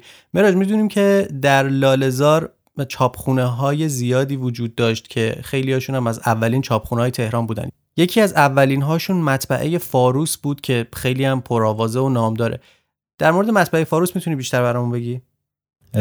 همینجور که اشاره کردی خب اولا که مشخص نیست چه تعدادی از این چاپخونه ها در لالزار بودن. اما خب معروف ترینش مطبعه فاروسه که به عبارتی در سال 1278 اول کوچه بهار یا مهندس السلطان تأسیس شد. البته خب برخی اسنادم نشون میده که شاید 1274 بوده. کسی که اینجا رو تأسیس کرد یک آدم ارمنی بود به اسم لئون. حدودا شاید میشه گفت یک قرن قبل از مطبعه فاروس ایرانیا با ماجرای چاپ آشنا شده بودن و راه افتاده بود. نکته که خیلی جالب میشه دقیقا شروع فعالیت فاروس و اوجگیری کارهاش در دوره مشروطه است و خب آزادی روزنامه ها و نشریات خب خیلی مثال زدنیه بعد از مشروطیت و یه چیزی حدود چهل تا روزنامه و مجله در این مطبعه چاپ می شده نکته ای که خیلی جالبه قبل از اینکه اصلا خب طراحی گرافیک به شکل مدرن تر شکل بگیره و طراح گرافیک اصلا مشخص بشه که چی هست خیلی از این نیازهای گرافیکی یا چاپی توسط همون چاپچی ها در چاپخونه ها انجام می‌شد. یعنی از بیرون وارد نمی‌شد و همون اتفاقهایی که امروز در دفتر گرافیک میفته در همون خود چاپخونه اتفاق میافتاد. نکته دیگه که مهمه خب طبقه بالاش یک سالن تئاتر بوده که خیلی باعث می‌شده اونجا منطقه یا مرکز مهمتری بشه. و همینجور که خب به توالی تاریخی میایم جلو این چاپخونه در سال 38 جاهاش رو عوض می‌کنه و میره لالزار نو در کوچه کاخ. یه سوال دیگه ای که می‌خوام ازت بپرسم طراحی گرافیک در لالزار چطوری بود؟ در اواخر دوره قاجار خب وقتی که ارامنه یه سری خب در ایران به ایران مهاجرت می‌کنن ما می‌بینیم اوایل دوره پهلوی عمده کارهایی که حالا پلاکارت های سینمایی یا نیازهای گرافیکی توسط این طراحان ارامنه انجام می‌شده. خب ما همون دهه اول این قرن شرکت سینما ایران یا مؤسسه سینما مایا که هر دو در لاله‌زار بودن وارد کننده های فیلم بودن. و خب فیلم هایی که وارد می شده نیاز داشته به پلاکارد و معرفی و نیازهای گرافیکی و تصویری. آدم هایی که خیلی مهم بودن و این کارا رو انجام می‌دادن گیورگ گازاروف بوده میشا گیراگوسیان هایک اوژاقیان یا فردریک تالبرگ که خب اصالتا سوئدی بوده. ارمنی نبوده. اینها نیازهایی رو برطرف می‌کردن و خب کارهایی رو برای این فیلم ها انجام می‌دادن به شکل خب پراکنده. اما خب اولین آتولیه طراحی گرافیک یا دفتر طراحی گرافیک به معنایی که ما می‌شناسیم در همین خیابان لالزار توسط دو تا برادر تأسیس شد مشق و ناپلون سارواریان که اینها هم از مهاجران ارامنه بودن و خب خیلی کارهای مهمی انجام دادن. همینجور تا دهه چل که میان جلو خیلی در تئاتر و سینما یا طراحی دکور کار کردن تا جایی که سال 39 اصلا یه شرکت فیلمسازی تأسیس کردن. اینها خیلی نقش عمده ای داشتن در شکلگیری این جریان طراحی گرافیک. یه چیزی که نباید فراموش کنیم این اسمهایی که بردم و مثالهایی که زدم ارتباطی با پوسترها یا طراحی گرافیک نخستین فیلم هایی که به عنوان فیلم های ایرانی می‌شناسیم ندارن. یعنی فیلم هایی که مربوط به عبدالحسین سپنتا میشه مثل فردوسی شیرین و فرهاد یا دختر لور. اینا همه در چون خب یک شرکت فیلم بمب در بمبئی بوده و یه طراحی بوده به اسم چاندرا واکر. و اینا اصلا در هند طراحی می‌شده و به ایران میومده بس نباید اینا رو با هم قاطی کرد. با توجه به حرفایی که زدی این سال برام پیش اومده که آیا می‌تونیم بگیم لالزار جز اولین پایگاه هایی بوده که طراحی گرافیک تو ایران توش پا گرفته؟ دقیقا میشه اینو گفت به خاطر اینکه خب مرکز فرهنگی که در لالزار ایجاد شده بود دفاتر روزنامه دفتر پخش فیلم یا کلا دفترهایی که به سینما مربوط می شده سالن های تئاتر و همه این فعالیت های فرهنگی که خب یه ارتباطی با طراحی گرافیک داشته از اونور خیلی از دفترهای خوشنویسی گراورسازی یا خود چاپخونه ها در لالزار بودن و جای دیگه ای رو در اون دوره در تهران سراغ نداریم که انقدر تجمیع همه اینها رو داشته باشه. نکته ای که مهم همین جوری که ما در لالزار میایم جلو نشونه هایی رو می‌بینیم از این نکته ای که خب باعث پیشرفت در طراحی گرافیک شده. یعنی اعلان های تئاتری که در دوران صحنه یا اصطلاحا سالهای مثلا 1317 تا 1323 طراحی شده یا قبلترش حتی کم کم با گرفته و بیشتر این نمایش ها در سالن گراند هتل روی صحنه می‌رفته. اعلان هایی دارن که مشخص نیست کی طراحی کرده اما مشخص در چه مطبعی بوده و این خودش یکی از نشونه های طراحی گرافیک در لالزاره یا در همون محل گراند هتل که اصطلاحا میشه بالای تماشاخانه تهران یا تئاتر نصر دفتر تهران مصور بوده که محسن دولو طراح این نشریه بوده که خودش کاریکاتوریست و طراح خیلی از پسترهای مهم سینماست و یکی از پایگاه هایی که حالا چه کاریکاتور در مطبوعات چه نیازهای دیگه ای که به گرافیک و تصویر مربوط می شده انجام می شده در همون بالای تئاتر نصر بوده. ما در دهه 20 بعد از اینکه وارد دوره جدیدی از سیاست ها و حالا فعالیت های فرهنگی میشیم می‌بینیم که رفته رفته تعداد این کانون های آگهی یا آتولی های گرافیک اصطلاحا زیاد میشه و از 1324 تا 1330 حدود 20 تا از اینها تأسیس میشه که خب عمدهش در لالزار بوده. اما آتولیه های گرافیک باز مشابهش رو اگر بخوایم تو ذهنمون متصور بشیم مثل استودیوهای گرافیکی که فعالیت های فرهنگی می‌کنن برای تئاتر برای ناشرا فعالیت حالا بیشتر طراحی جلد کتاب و از این دست مواردی رو دارن که یه تفاوتی از اون جنس سفارشی که انجام میدن داره. مهمترینش در تاریخ گرافیک ایران که باز در همین خیابون لالزار سرای ابهری بوده پایینتر از سینما ایران. آتولیه محمد بهرامی بوده که به اسم آتولیه آرک یا پارس هم شناخته میشه. در سال 1125 تأسیس کرد و خب شاید مهمترین طراحی بوده که در پایدار شدن طراحی جلد کتاب نقش داشته برای نیما یا خب فروغ یا نادر نادرپور و اکثر شاعرها و نویسنده ها کار می‌کرده و ساختار آتولیه شبیه دانشگاه بوده و صرفا فقط این نبودی که افرادی که اونجا کار کنن یا حقوقی دریافت کنن عموما مثلا اونجا برای کارآموزی می‌رفتن. خیلی از کسانی که ما در طراحی گرافیک یا هنر امروز به عنوان خب بزرگان این عرصه می‌شناسیم از اونجا کارشون اصلا شروع کردن. مثل مرتضی ممیز علی اکبر صادقی محمد احسایی آیدین آقداشلو محمد تجویدی پرویز کلانتری. خیلی ها از کار با محمد بهرامی وارد این فعالیت ها شدن. مترو گولوین میر بنهو به کارگردانی ویلیام وان خوانندگان بسیاری نسلم در نسل از کتاب بنهور به هیجان آمدند به غیر از کتاب مقدس هیچ کتابی چون بنهور خواننده نداشته است و به صورت یک فیلم عظیم سینمایی بنهور تماشاگران را در هر گوشه جهان به شگفتی کشانده است در نیویورک در لندن در توکیو در هالیوود از میان دوازده اسکار یازده اسکار را به خود اختصاص می‌دهد. صحنه های تماشایی پرشکوه و درام عمیق انسانی بنهور تمامی جهان را به ستایش واداشته است. تو این اپیزود نمی‌تونیم درباره هر کدوم از مکانها جداگونه حرف بزنیم چون هر کدومشون می‌تونه یه اپیزود جداگونه باشه. ولی درباره سه تا از مکانهای لالزار یعنی تئاتر نصر، خانه اتحادیه و سینما متروپول پیشنهاد می‌کنم سراغ پادکست رادیو نیست برید. سال 1399 بود که خبر اومد که مجوز تخریب سینما ایران صادر شده. یکی از شیکترین سینماهای اون روزای لالزار. از حامد سلطانزاده درباره سینماهای شیک و لوکس لالزار پرسیدم.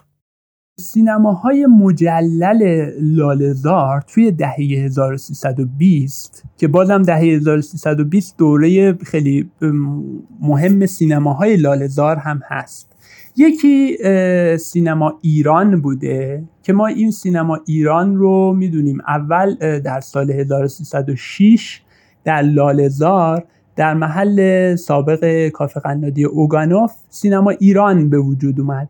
این سینما فعالیت می‌کرد تا سال 1319 که در واقع این سینما دیگه از اون به بعد با نام سینما البرز فعالیت کرد و در سوم اسفند 1319 روبروی این سینما البرز سینما ایران این ساختمون دوم سینما ایران اون چیزی که ما امروز به نام سینما ایران می‌شناسیم در سوم اسفند 1319 ایجاد شد. و خب در اون دوره در اوایل دهه 1320 سینما ایران مهمترین سینمای لالزار بود. به اصطلاح می‌تونیم بگیم افراد با کلاس می اومدن به اونجا افراد طبقه مرفه می اومدن و فیلم هایی هم که تو این سینما ایران تو اون مقطع پخش می‌شد فیلم های معمولا عاشقانه بود که یه جور زندگی شیرین و بی دغدغه رو نشون می‌داد و این نوع فیلم ها مورد علاقه اون قشر مرفه بود. من مقداری از مشروبم نگه داشتم با تو بخورم. بیا. نه ریک امشب مخصوصا امشب باید بخوری. چرا اصلا پا شدی اومدی کازابلانکا؟ جای دیگه هم تو دنیا هست؟ اگه می‌دونستم تو این نمیمتم باور کن ریک واقعا نمی‌دونستم عجیبه صدا تو این مدت اصلا عوض نشده. هنوزم صدا توی گوشم ریچارد عزیز هر جبری باد میام. ما هم سوار یک ترم میشیم و هرگز توقف خدا نگو ریک من خوب می‌فهمم تو چه حالی داری. تو می‌فهمی من چه حالی دارم؟ ما چند وقت با هم بودیم الزا راستش روزا رو نشمون ولی من شمردم. تک تک روزا رو. خصوص روز آخر خوب یادمه. یک پایان تعجب آور مردی با یک نام زیر باران روی سکوی ایستگاه راهن وایستاده. با قیافه موسیقی چون در وجودش یک خلا ایجاد شده. سینما رکس هم آیا جزء همین دسته حساب میشه؟ بله در همون دهه 1320 سینماهای مجلل دیگه هم در لالزار به وجود اومدن که یکیش در واقع سینما رکس بود. که در مهر 1324 به وجود اومد. ساختمون سینما رکس هم خیلی زیبا بود و نمایش فیلم تو این سینما منظمتر از بقیه سینماها بود تو دهه 1320 همینطور در 1325 سینما متروپول افتتاح شد. در اول آذر 1325 سینما متروپول هم خیلی شیک بود. معمار وارتان اونجا رو ساخته بود. سینمایی که بعدا با نام سینما رودکی فعالیت کرد. این سینما هم سینمای مهمی بوده و همینطور سینمای دیگه به نام کریستال. سینما کریستال در 1324 افتتاح شد. از نظر بنای سینما خیلی مجلل نبود به اندازه مثلا سینما رکس اون اول یا سینما ایران یا متروپول. ولی نکته مهمش این بود که در این سینما فیلم هایی پخش می شد که یه مقدار جنبه هنری بیشتری داشتن و افرادی که فیلم های اکشن یا اینا دوست داشتن ممکن بود که فیلم های سینما کریستال براشون چرت آور باشه یه مقدار. اینو پرویز دوایی در خاطراتش در کتاب بازگشت یکه سوار بهش اشاره کرده. به هر حال این چیزایی که گفتیم مربوط به دهه بیسته. از نیمه دوم دهه سی که سینماهای مجللتری در شهر تهران به وجود میاد مثل سینما رادیو سیتی و بعد هم همینطور سینماهایی با کیفیت بالاتر. دیگه کم کم سینماهای لالزار سینماهای با کیفیت خیلی بالای شهر تهران نیستن. با این حال چند تا از این سینماها می‌تونن خودشونو به عنوان سینما درجه یک حفظ بکنن. تا زمان انقلاب یکیشون سینما ایرانه یکی سینما رکس سینما نادره چند تا سینما و البته بعضی از این سینما هم به سینمای درجه دو یا درجه سه تبدیل میشن دیگه بعدها تا زمان انقلاب. پس می‌تونیم حد بزنیم که در باقی سینماها اون چیزی که ما به اسم فیلم فارسی می‌شناسیم فیلم های عامه پسند بود بیشتر رواج داشت. بله در واقع میشه گفت که سینماها رو از عواسط دهه 1330 به بعد می‌تونیم سینماهای لالزار رو به دو گروه تقسیم بندی بکنیم. سینماهایی که عمدتاً فیلم عام پسند ایرانی یا همون فیلم فارسی نشون می‌دادن. مهمترینشون سینما ایران بود که سینما ایران از اواخر دهه 1330 شروع کرد به نمایش یعنی قبلش هم فیلم, فیلم ایرانی در کنار فیلم خارجی نشون می‌داد اما از اواخر دهه 1330 به بعد دیگه عمدتا فیلم ایرانی نشون می‌داد. یا مثلا فیلم هندی که این یه تماشاگر خود بعضی دیگه از سینماهای لاله‌زار بودن که فیلم های خارجی نشون می‌دادن ولی فیلم های خارجی که بازم فیلم های خارجی هنری نبودن بلکه فیلم های خارجی اکشن فیلم هایی که بازم همون مخاطبه در واقع با پایگاه طبقاتی پایین و به ویژه نوجوان هایی که می‌رفتن به لاله‌زار علاقه مند بودن. فیلم های پر در واقع زد و خورد مثلا. به هر حال فیلم هایی که جنب و جوش بیشتری داشته باشه و رضایت اون افراد رو جلب بکنه. مثل سینما خورشید که فیلم های مصری پخش می‌کرد ولی فیلم هایی که عامه پسند بودن. بله دقیقا دقیقا. و این عشق آیا رؤیا بود یا نیشخند زهرالود واقعیات؟ رضا موتوری هدیه افتخارآمیز از سازمان سینمایی پیام برنده دو جایزه جشنواره فیلم های ایرانی برای دو محصول ممتاز خود رضا ماتوری سومین اثر کارگردانی که با ساختن فیلم قیصر مسیر سینمای ایران را تغییر داد. ستایش شده به عنوان بهترین کارگردان مسعود کیمیایی. رضا ماتوری. آخه مگه آدم بی خودی این سگ و شغال به هم میپره؟ حالا خوب همینجوری ساکت شدی یا همش خودتو می‌خوری؟ نه دکتر میایی نه می‌ذاری به زخم دست بزنم. اونا یه چیزی گفتن. تو می‌خواستی کوتاه بیای. تو که لات نیستی. تو نویسندی فهمیده اگه قرار بشه هر کی یه چرند از دهنش در بیاد آدم بخواد جلوش وایسه که باید روز و شب با مردم سر دعوا داشته باشه. تازه مگه اون چی گفت؟ از من تقاضای رقص کرد. تو باید هم اونو به اون روز بندازی هم خودت اینجوری بشی. آدم وقتی با یه خانم میره یه جا میشینه باید فکر خیلی چیزا هم بکنه. باید کوتاه بیاد. خیلی چیزا رو باید ندیده گرفت. از این مزاحما زیاد هستن. اومدیم و یکی تو رو با این وضع می‌دید. اون وقت چی می‌شد؟ حالا می‌فهمم اون روزایی که با هم قدم می‌زدیم و تو می‌گفتی آدم باید بیشتر فکر کنه درستتر بود. من همیشه دوست داشتم تو شلوغ باشی. تو یکی حرف زد جلوش وایسی. اما حالا می‌فهمم فقط این حرفا من امشب آبروم رفت. خیلی خوب فرخ. یواش یواش مثل اولت بشو. خواهش می‌کنم. دیگه بسته هیچ جور نمی‌تونم به چشمت نگاه کنم. بیا یه فکری بکن. دیگه مثل اولت نیستی. شدی مثل لاتای بیست سر و پا. بسته که نگاه کن. به من میگن رضا. ما این اولم هم. همیشه هم همین ریختی بودم. به من میگن رضا موتوری. می‌فهمی خانم جون اون فرخان الان کت بسته تو دیوونه خونه جام منه. به من میگن رضا موتوری. رضا دوسته. من نمی‌تونم این ریختی معدب باشم. من یه جور دیگم اگه میشستم پاک آبرون پیش خودم می‌رفت. به درک که آبروی تو رفت. من اگه یه رو دعوا نمی کردم اون رو شب نمی‌شد. قالی رو همچین تو اتاق نارخوری بعد مهمونی می‌زدم که برش داغ داغ روش بود.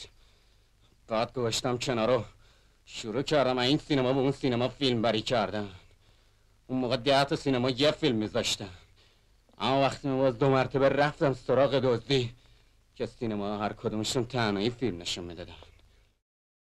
کوچه برلن یکی از کوچه های معروف لالزاره که این خیابون رو به خیابون فردوسی وصل می‌کنه. اینکه چرا اسمش برلنه به خاطر اینکه سفارت آلمان درست نبش این کوچه و خیابون فردوسیه و برلن هم البته تلفظ فرانسوی اسم پایتخت آلمانه. کوچه برلن در حال حاضر پر از مغازهای لباس و بروبیایی داره و درست روبروش در لالزار کوچه مهرانه که اونم چیزی شبیه به همین کوچه برلنه. یکی دیگه از زیبایی های لالزار امارت مشیر و دوله پیرنیا است. امارتی که متعلق به حسن پیرنیا سیاستمدار اواخر دوره قاجار بود. اصلا در شمال لالزار دو کوچه وجود داره به نام پیرنیا که املاک خانواده پیرنیا در همین محدوده بود. چیزی که باقی مونده امارت زیبایی که اگه اشتباه نکنم در حال حاضر در اختیار مؤسسه مطالعات تاریخ پزشکی طب اسلامی و طب مکمل باشه و متاسفانه امکان بازدید نداره. کوچه ملی یکی از کوچه های لالزاره که احتمالا اسمشو شنیده باشید. کوچه ملی که امروز تابلوی کوچه باربد داره کوچه باریکیه که یه زمانی چندین سینما و کابار مولن روژ رو تو خودش جا داده بود. تصور کنید بروبیایی که فقط توی همین کوچه باریک بود. کوچه ملی در واقع اسمش رو از سینما ملی گرفته سینما ملی در آبان 1311 افتتاح شد اولین سینمای این کوچه بود که البته با نام سینما روایال افتتاح شد و بعد بعد از دو سال به دلیل اینکه خب به حال تو دوره رضا شاه در اون مقطع خواستن که اسمهای خارجی تغییر پیدا بکنه با در سال 1313 با نام سینما ملی در واقع ادامه کارش رو داشت. این سینما اصلی ترین سینمای این کوچه بود که بعدا با نام سینما نادر فعالیت کرد. علاوه بر این سینماهای دیگه هم در این کوچه بودند که شامل سینما فردوسی می‌شد که سینما ریتس سابق بود سینما جهان که اسم بعد از انقلابش بود قبلا سینما آزیتا بود و سینما سحر که نام قبلیش سینما مترو بوده سینما شهرزاد و سینما اطلس. این 6 تا سینما سینماهای کوچه ملی بودن. ما اونچه که می‌دونیم اینه که در کوچه ملی سینماهای کوچه ملی یه مقدار فیلم هایی که نشون می‌دادن. از همون دهه 20 هم فیلم هایی بود که فیلم های اکشن توش بیشتر نشون می‌دادن. نوجوانان بیشتر اینجا می اومدن داخل سینما خیلی پرتحرکتر بود و ممکن بود حتی یه مقداری شوخی بکنن تماشاچی یا بزن بزن اتفاق بیفته یا اینها. در نتیجه در همون مقطع هم خانوم ها نمی اومدن مثلا به همچی سینمایی.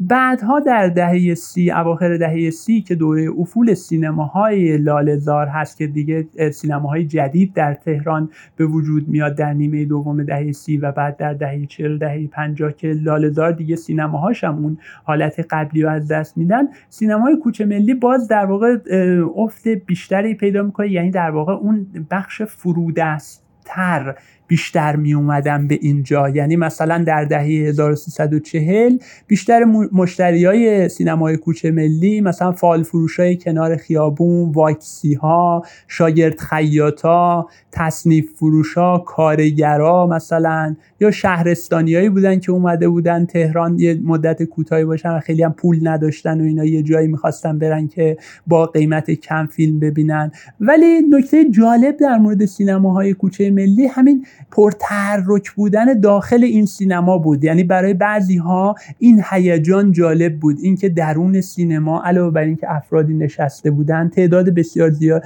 قابل توجهی افراد ایستاده فیلم رو نگاه می‌کردن. ممکن بود که مثلا یه نفر این تخمه ای رو که داره می‌خوره مثلا فوت بکنه یا پرت بکنه به سمت نفر بعد. اینا یه مقدار عادی بود. یا وسط سینما افراد مثلا صحبت بکنن واکنش نشون بدن جر و بحث پیش بیاد. و این هیاهوی داخل سینما خودش می‌تونست یه حالت جذابی برای بعضی افراد داشته باشه که به هر حال اینجا یه محیطی بود که محیط پر تکاپویی بود محیط پر جنب و جوشی بود داخل سینما. مثلا جناب ایوب شهبازی در توصیف سینماهای کوچه ملی عبارات جالبی گفتن. من بخشی از این عبارات رو براتون می‌خونم. فکر می‌کنم این جذابیت این سینما برای بخشی از اخشار اجتماعی رو روشنتر بکنه. ایشون گفتن که وقتی وارد سالن تاریکی یکی از سینماهای کوچه ملی می شدم صداها در سرم میپیچید. و تا ماهها بعد در ذهن و جانم باقی میماند. صداهایی مانند داداش آخرش رو تعریف نکن سرتو بیار پایین و چخچخ شکستن تخمه. وقتی هم که قصه فیلم به اوج خود می‌رسید پوست تخمه ها رو تون و آمیخته با آب دهان به سر کله کسی که در ردیف جلو نشسته بود پرت می‌کردند. شخص بیچاره که محو تماشای فیلم بود دستی به گردنش می‌کشید و نگاه غضبآلودی به عقبی میانداخت و دوباره مشغول تماشای فیلم می‌شد. اینها جزو جدایی ناپذیر فیلم دیدن در این سینماها شده بود. با یک آنتراکت کوتاه در میان فیلم این صحنه ها دیدنی تر هم می‌شد. حرکات بازیگران در بعضی از صحنه ها و تکرار آن توسط برخی از جوانان ردیف اول باعث می شد تا نظم سالن نمایش به هم بریزد. سوت تماشاچیان و فریاد فروشندگان مسقطی آجیل و بستنی و نوشابه از یک طرف و سر و صدا و هیاهوی جمعیت معترض از طرف دیگر سالن را به یک مجلس جشن تشبیه می کرد ای هم داد می‌زدن از فیلم دزدیدن. آقا از فیلم ندوز امو برو کنار. آها یارو در رو ببند. هیاهوی عجیبی بود که با همه آزاردهندگیش خالی از لطف نبود. فضای حاکم در آنجا آشفتگی و به هم ریختگی بود که گاهی از تماشای فیلم هم لذت بخشتر می‌شد. به حال من فکر می‌کنم این عبارات از کتاب یک روستایی در لالزار اثر خواندنی جناب ایوب شهبازی می‌تونه یه تصوری از وضعیت سینماهای کوچه ملی بده.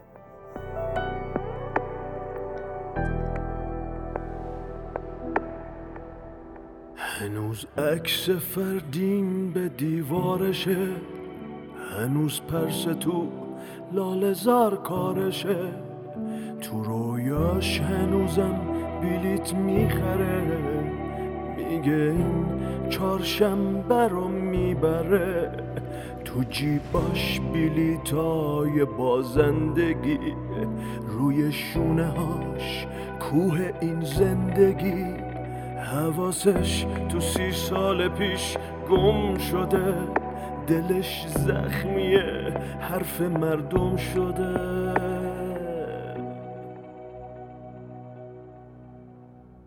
سر کوچه ملی مرد یه مرد که سی سال پیش ساعتش یخ زده.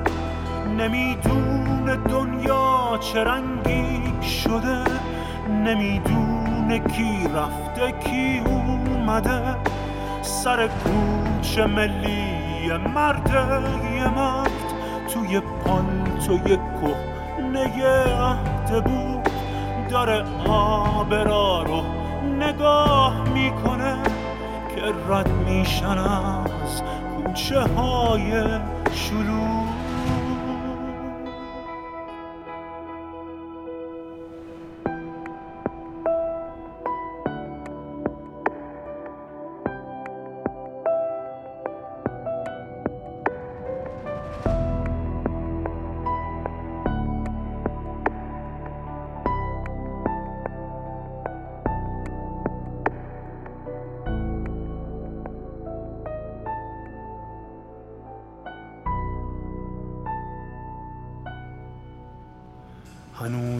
عکس فردین به دیوارشه خراباتی خوندن هنوز کارشه. یه عالم ترانه تو سینش داره. قدم هاشو تو لال زار میشمره دلش از تئاترای بسته پره. چشاش از نگاه های خسته پره. هنوز فکر یه بردنه یه عمره که باختاش و رج می‌زنه.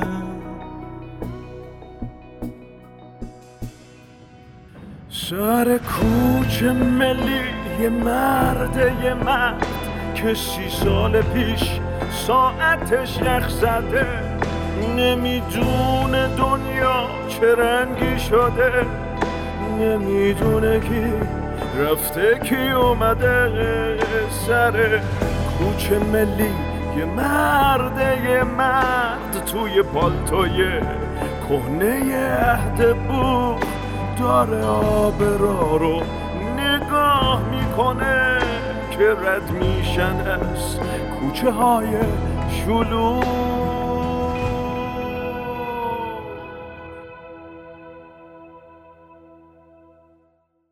بله خیلی اتفاقا جالب بود که اصلا برامون از آداب فیلم دیدن تو اون روزا گفتید. یه چیز دیگه هم که من راجبش شنیدم و خودم هم تجربهش کردم در بچگی این بود که مردم ظاهرا اصلا اهمیتی به سانس نمی‌دادن و هر زمانی که اراده می‌کردن بلیت میخریدن وارد سینما می‌شدن و از هر جایی که فیلم در حال پخش بود می‌دیدن و دوباره که سانس بعدی شروع می‌شد از اول تا اون نیمه که دیده بودن رو ادامه می‌دادن. اینو من حتی خودم هم یادمه.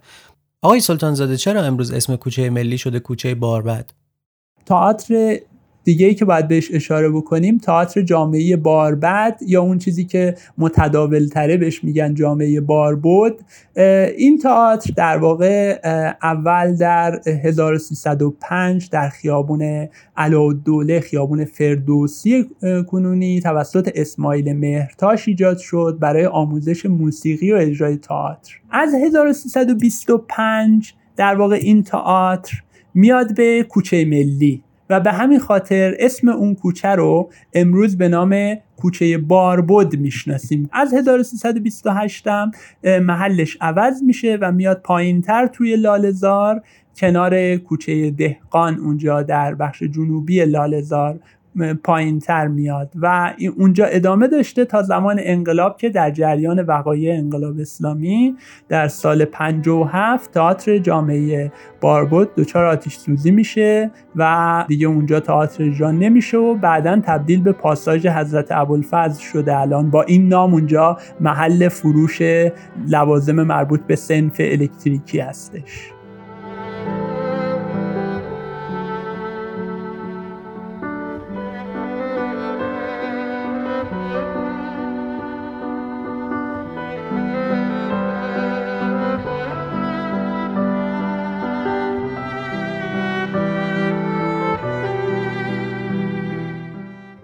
روزگار گذشت و گذشت تا حادثه اتفاق افتاد که سرنوشت لالزار رو هم به کل تغییر داد. انقلاب شد.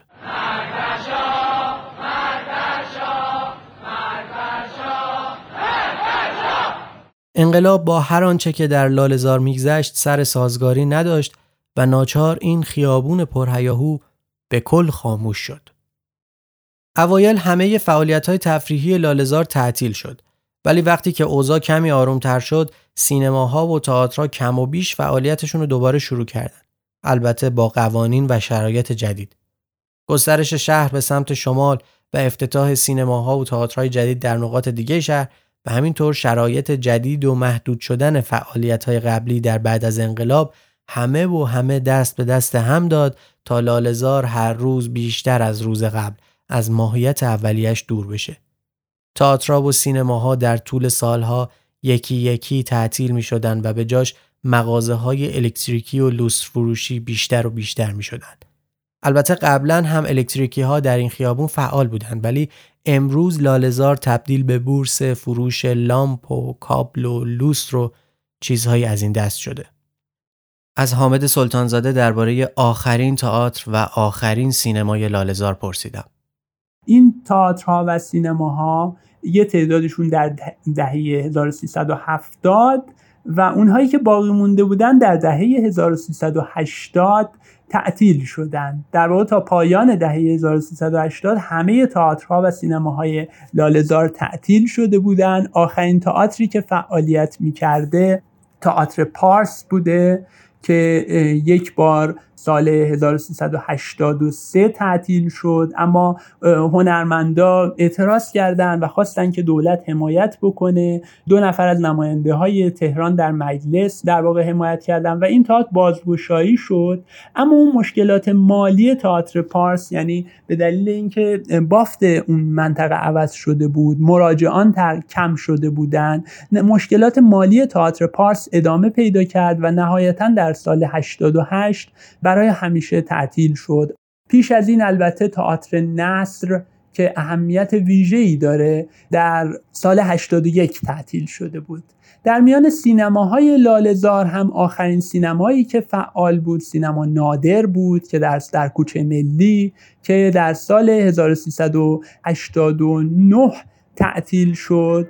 و به نظر میاد که افرادی هم البته بعضی افراد هم مایل بودند که این باقی مونده سینماها و تئاترها تعطیل بشه.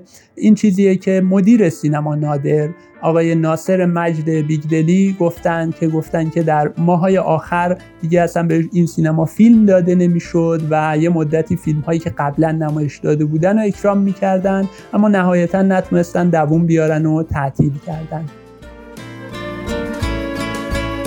همین فردا باید برم لالزار دلم واسه حال و هواش لک زده. حالا شیر رو کاشی کاری دیگه. لابد پیر شده حتما اینک زده. لابد بچه ها توی پس کوچه هاش. بازم فیلم های جفتی تاق می‌زنن. نقونه رو سر در سینما. هنوز مثل رنگین کمون روشنن هنوز تو تاترای اونجا میشه نشست و پیس های بی پرده دید. میشه گاهی وقتا توی کافه هاش صدای خوش شاملو رو شنید.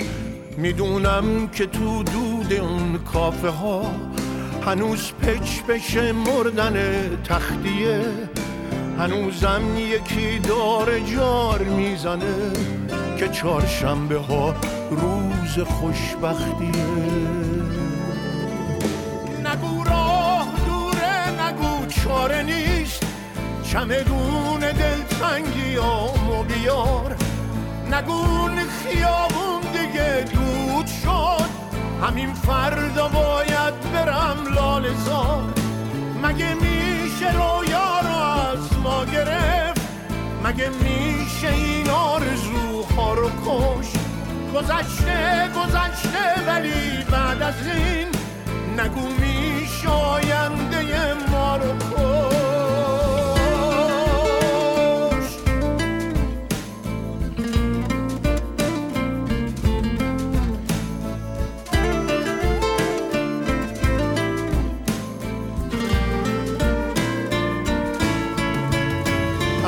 فردا باید برم لال زار. جبونیم توی اون خیابون گذشت. همه عمرمون توی آتیش بود. کی گفته کی گفته که آسون گذشت. کی گفته کسی ما رو مثل یه مشک توی دفتر روزگار خط نزد. کی گفته یه تقویم نفرین شده به دنیای ما رنگ وحشت نزد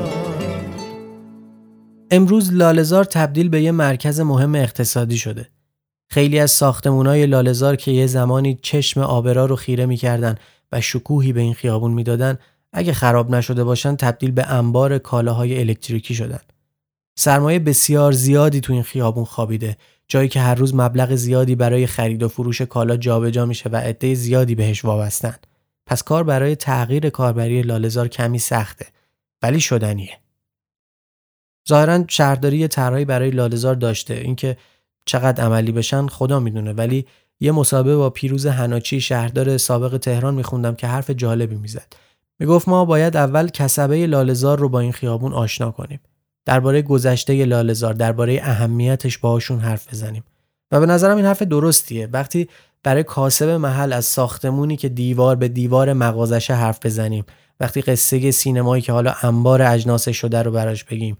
یا به طور کلی وقتی که این آدما رو با قصه های لالزار همدل کنیم شاید کار کمی راحت تر بشه. البته برای هر کاسبی گردش اقتصادیش قطعا در اولویته ولی میشه با حمایت های دولتی کارهایی انجام داد. یا مثلا پیشنهادهای جالب حامد سلطانزاده. اینجا لازمه دو نکته رو بگم. یکی اینکه در سالهای اخیر مسئولین شهری بیشتر به اهمیت لالزار واقف شدن و فعالیت هایی رو انجام دادن برای اینکه بخشی از هویت فرهنگی این خیابون احیا بشه. به عنوان نمونه می‌تونیم مثلا به خرید خانه اتحادیه توسط شهرداری تهران اشاره بکنیم. به خرید تئاتر نصر توسط شهرداری تهران. بنابراین بود که اینجا موزه تئاتر ایران در محل ساختمون تئاتر نصر ایجاد بشه. البته فرایند مرمت این تئاتر خیلی کند پیش میره. امیدواریم که این فرایند خیلی با سرعت بیشتر پیش بره و ما موزه تئاتر ایران رو در محل تئاتر نصر داشته باشیم. همینطور چیزی که به نظر من میاد اینه که سینماهای لاله‌زار به دلیل اهمیتی که دارن به دلیل اینکه در تاریخ فرهنگی ایران معاصر مهمن و بخشی از میراث فرهنگی هستن خیلی خوب میشه که یک موزه با عنوان موزه سینماهای لالزار ایجاد بشه. این نکته رو هم بگم در سال 99 اعلام شد که دیوان عدالت اداری حکمی صادر کرد که مالک سینما ایران می‌تونه این سینما رو تخریب بکنه. این بعد از پیگیری های مالک این سینما. خب با پیگیری هایی که فعالان حوزه سینما و فعالان حوزه میراث فرهنگی کردن این حکم ابطال شد. اما سینما ایران در خطره.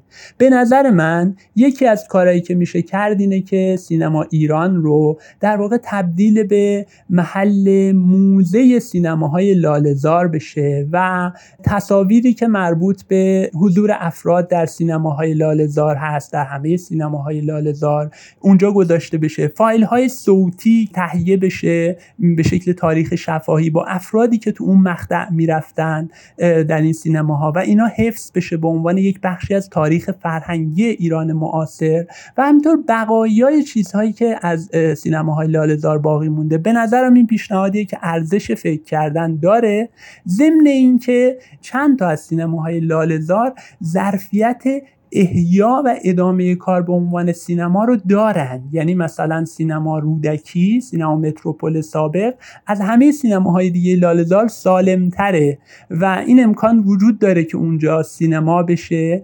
همینطور سینما لاله یا سینما رکس سابق که خب این چون در واقع در اختیار حوزه هنری انقلاب اسلامی مالکیتش احیای اون امکان پذیره یا سینما نادر که در کوچه ملی ما گفتیم اهمیت واقعیتش قدیمی ترین سینمای کوچه ملیه. میشه برنامه های متفاوت با بقیه سینماها در اینها اجرا کرد. مثلا جشنواره های سینمایی رو اینجا اشاره کرد یا فیلم های خاصی رو که اهمیت خاصی دارن در تاریخ سینما اینجا اجرا کرد و برنامه های نقد فیلم گذاشت. خلاصه میشه کارهای متفاوتی انجام داد برای اینکه تماشاچی جذب این سینماها بشه.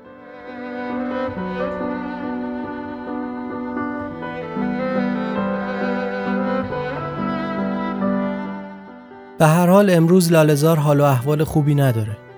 خیابونی که یه روزی قدم به قدمش سالن‌های سینما و تئاتر بود. پر از مغازه های چشم نواز بود. بروبیایی داشت و نه فقط اهالی این شهر که هر که آوازش رو شنیده بود تمنای ملاقاتش رو داشت. لالزار در بیرون و در ظاهر پر از نور و روشناییه اما همین که قدری به درونش به قلبش نفوذ کنی چیزی جز تاریکی نمی‌بینی. شکوهی که حالا فقط ویرانه ای دردناک ازش باقی مونده. تو لالزار که راه میری قدم به قدم بقایای سینماها و تئاترایی رو می‌بینی که حالا یا تبدیل به انبار شدن یا یه گوشه افتادن تا کی بشه خراب بشن و کارشون تموم شه. سردر زیبای تئاتر تهران، نمای فلزی سینما ایران، بقایای پستر فیلم ها رو سردر سینما کریستال و خیلی نشونه های دیگه. حالا به جای صدای جارچی های تئاتر و سینما فقط صدای سرسام‌آور موتور تو گوش این خیابون میپیچه. همینطور که در خودش فرو میره خاطرات جوونیشو به یاد میاره. زمانی که زیبا بود و همه از همنشینی باهاش لذت میبردن. حالا صورت لالزار روشن و درونش خاموش است. لالزار مغموم است.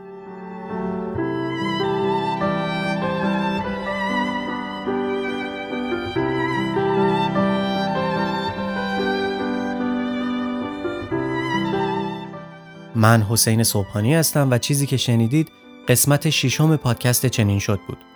خیلی خوشحالم که تلاشم رو کردم که تا جایی که می‌تونم از لالزار بگم. جایی که هر وقت توش قدم می‌زنم دلتنگ میشم. از حامد سلطانزاده و معراج غنبری بسیار ممنونم که من وقتشون رو بسیار گرفتم ولی از صحبت‌های ارزشمندشون تو این قسمت استفاده کردم. کسی چه می‌دونه شاید همین صحبت‌ها و این اپیزود بعدا منبعی برای تحقیق پژوهشگرایی باشه که هنوز به دنیا نیامدن. از معراج دوباره ممنونم که طراحی لوگو و کاورهای چنین شد رو به عهده داشته. خیلی متشکرم که این قسمت رو شنیدید. اگر از شنیدنش لذت بردید بسیار خوشحال و ممنون میشم که تو صفحه های اجتماعیتون اینستاگرام، توییتر یا هر جای دیگه ای به دیگران هم پیشنهادش کنید. همینطور باید بگم که در صفحه اینستاگرام چنین شد عکس ها و توضیحات بیشتر درباره همه اپیزودها رو خواهید دید که درباره لالزار دیدنی ها کم نیست.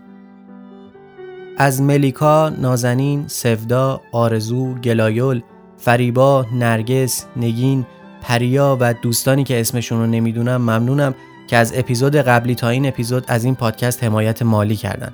شما هم اگر دوست داشتید که از چنین شد حمایت مالی بکنید می‌تونید تشریف ببرید به صفحه چنین شد در وبسایت هامی باش که لینکش رو در توضیحات همین اپیزود پیدا می‌کنید و اونجا به هر مبلغی از این پادکست حمایت ارزی یا ریالی کنید. و ماجرای لالزار چنین شد.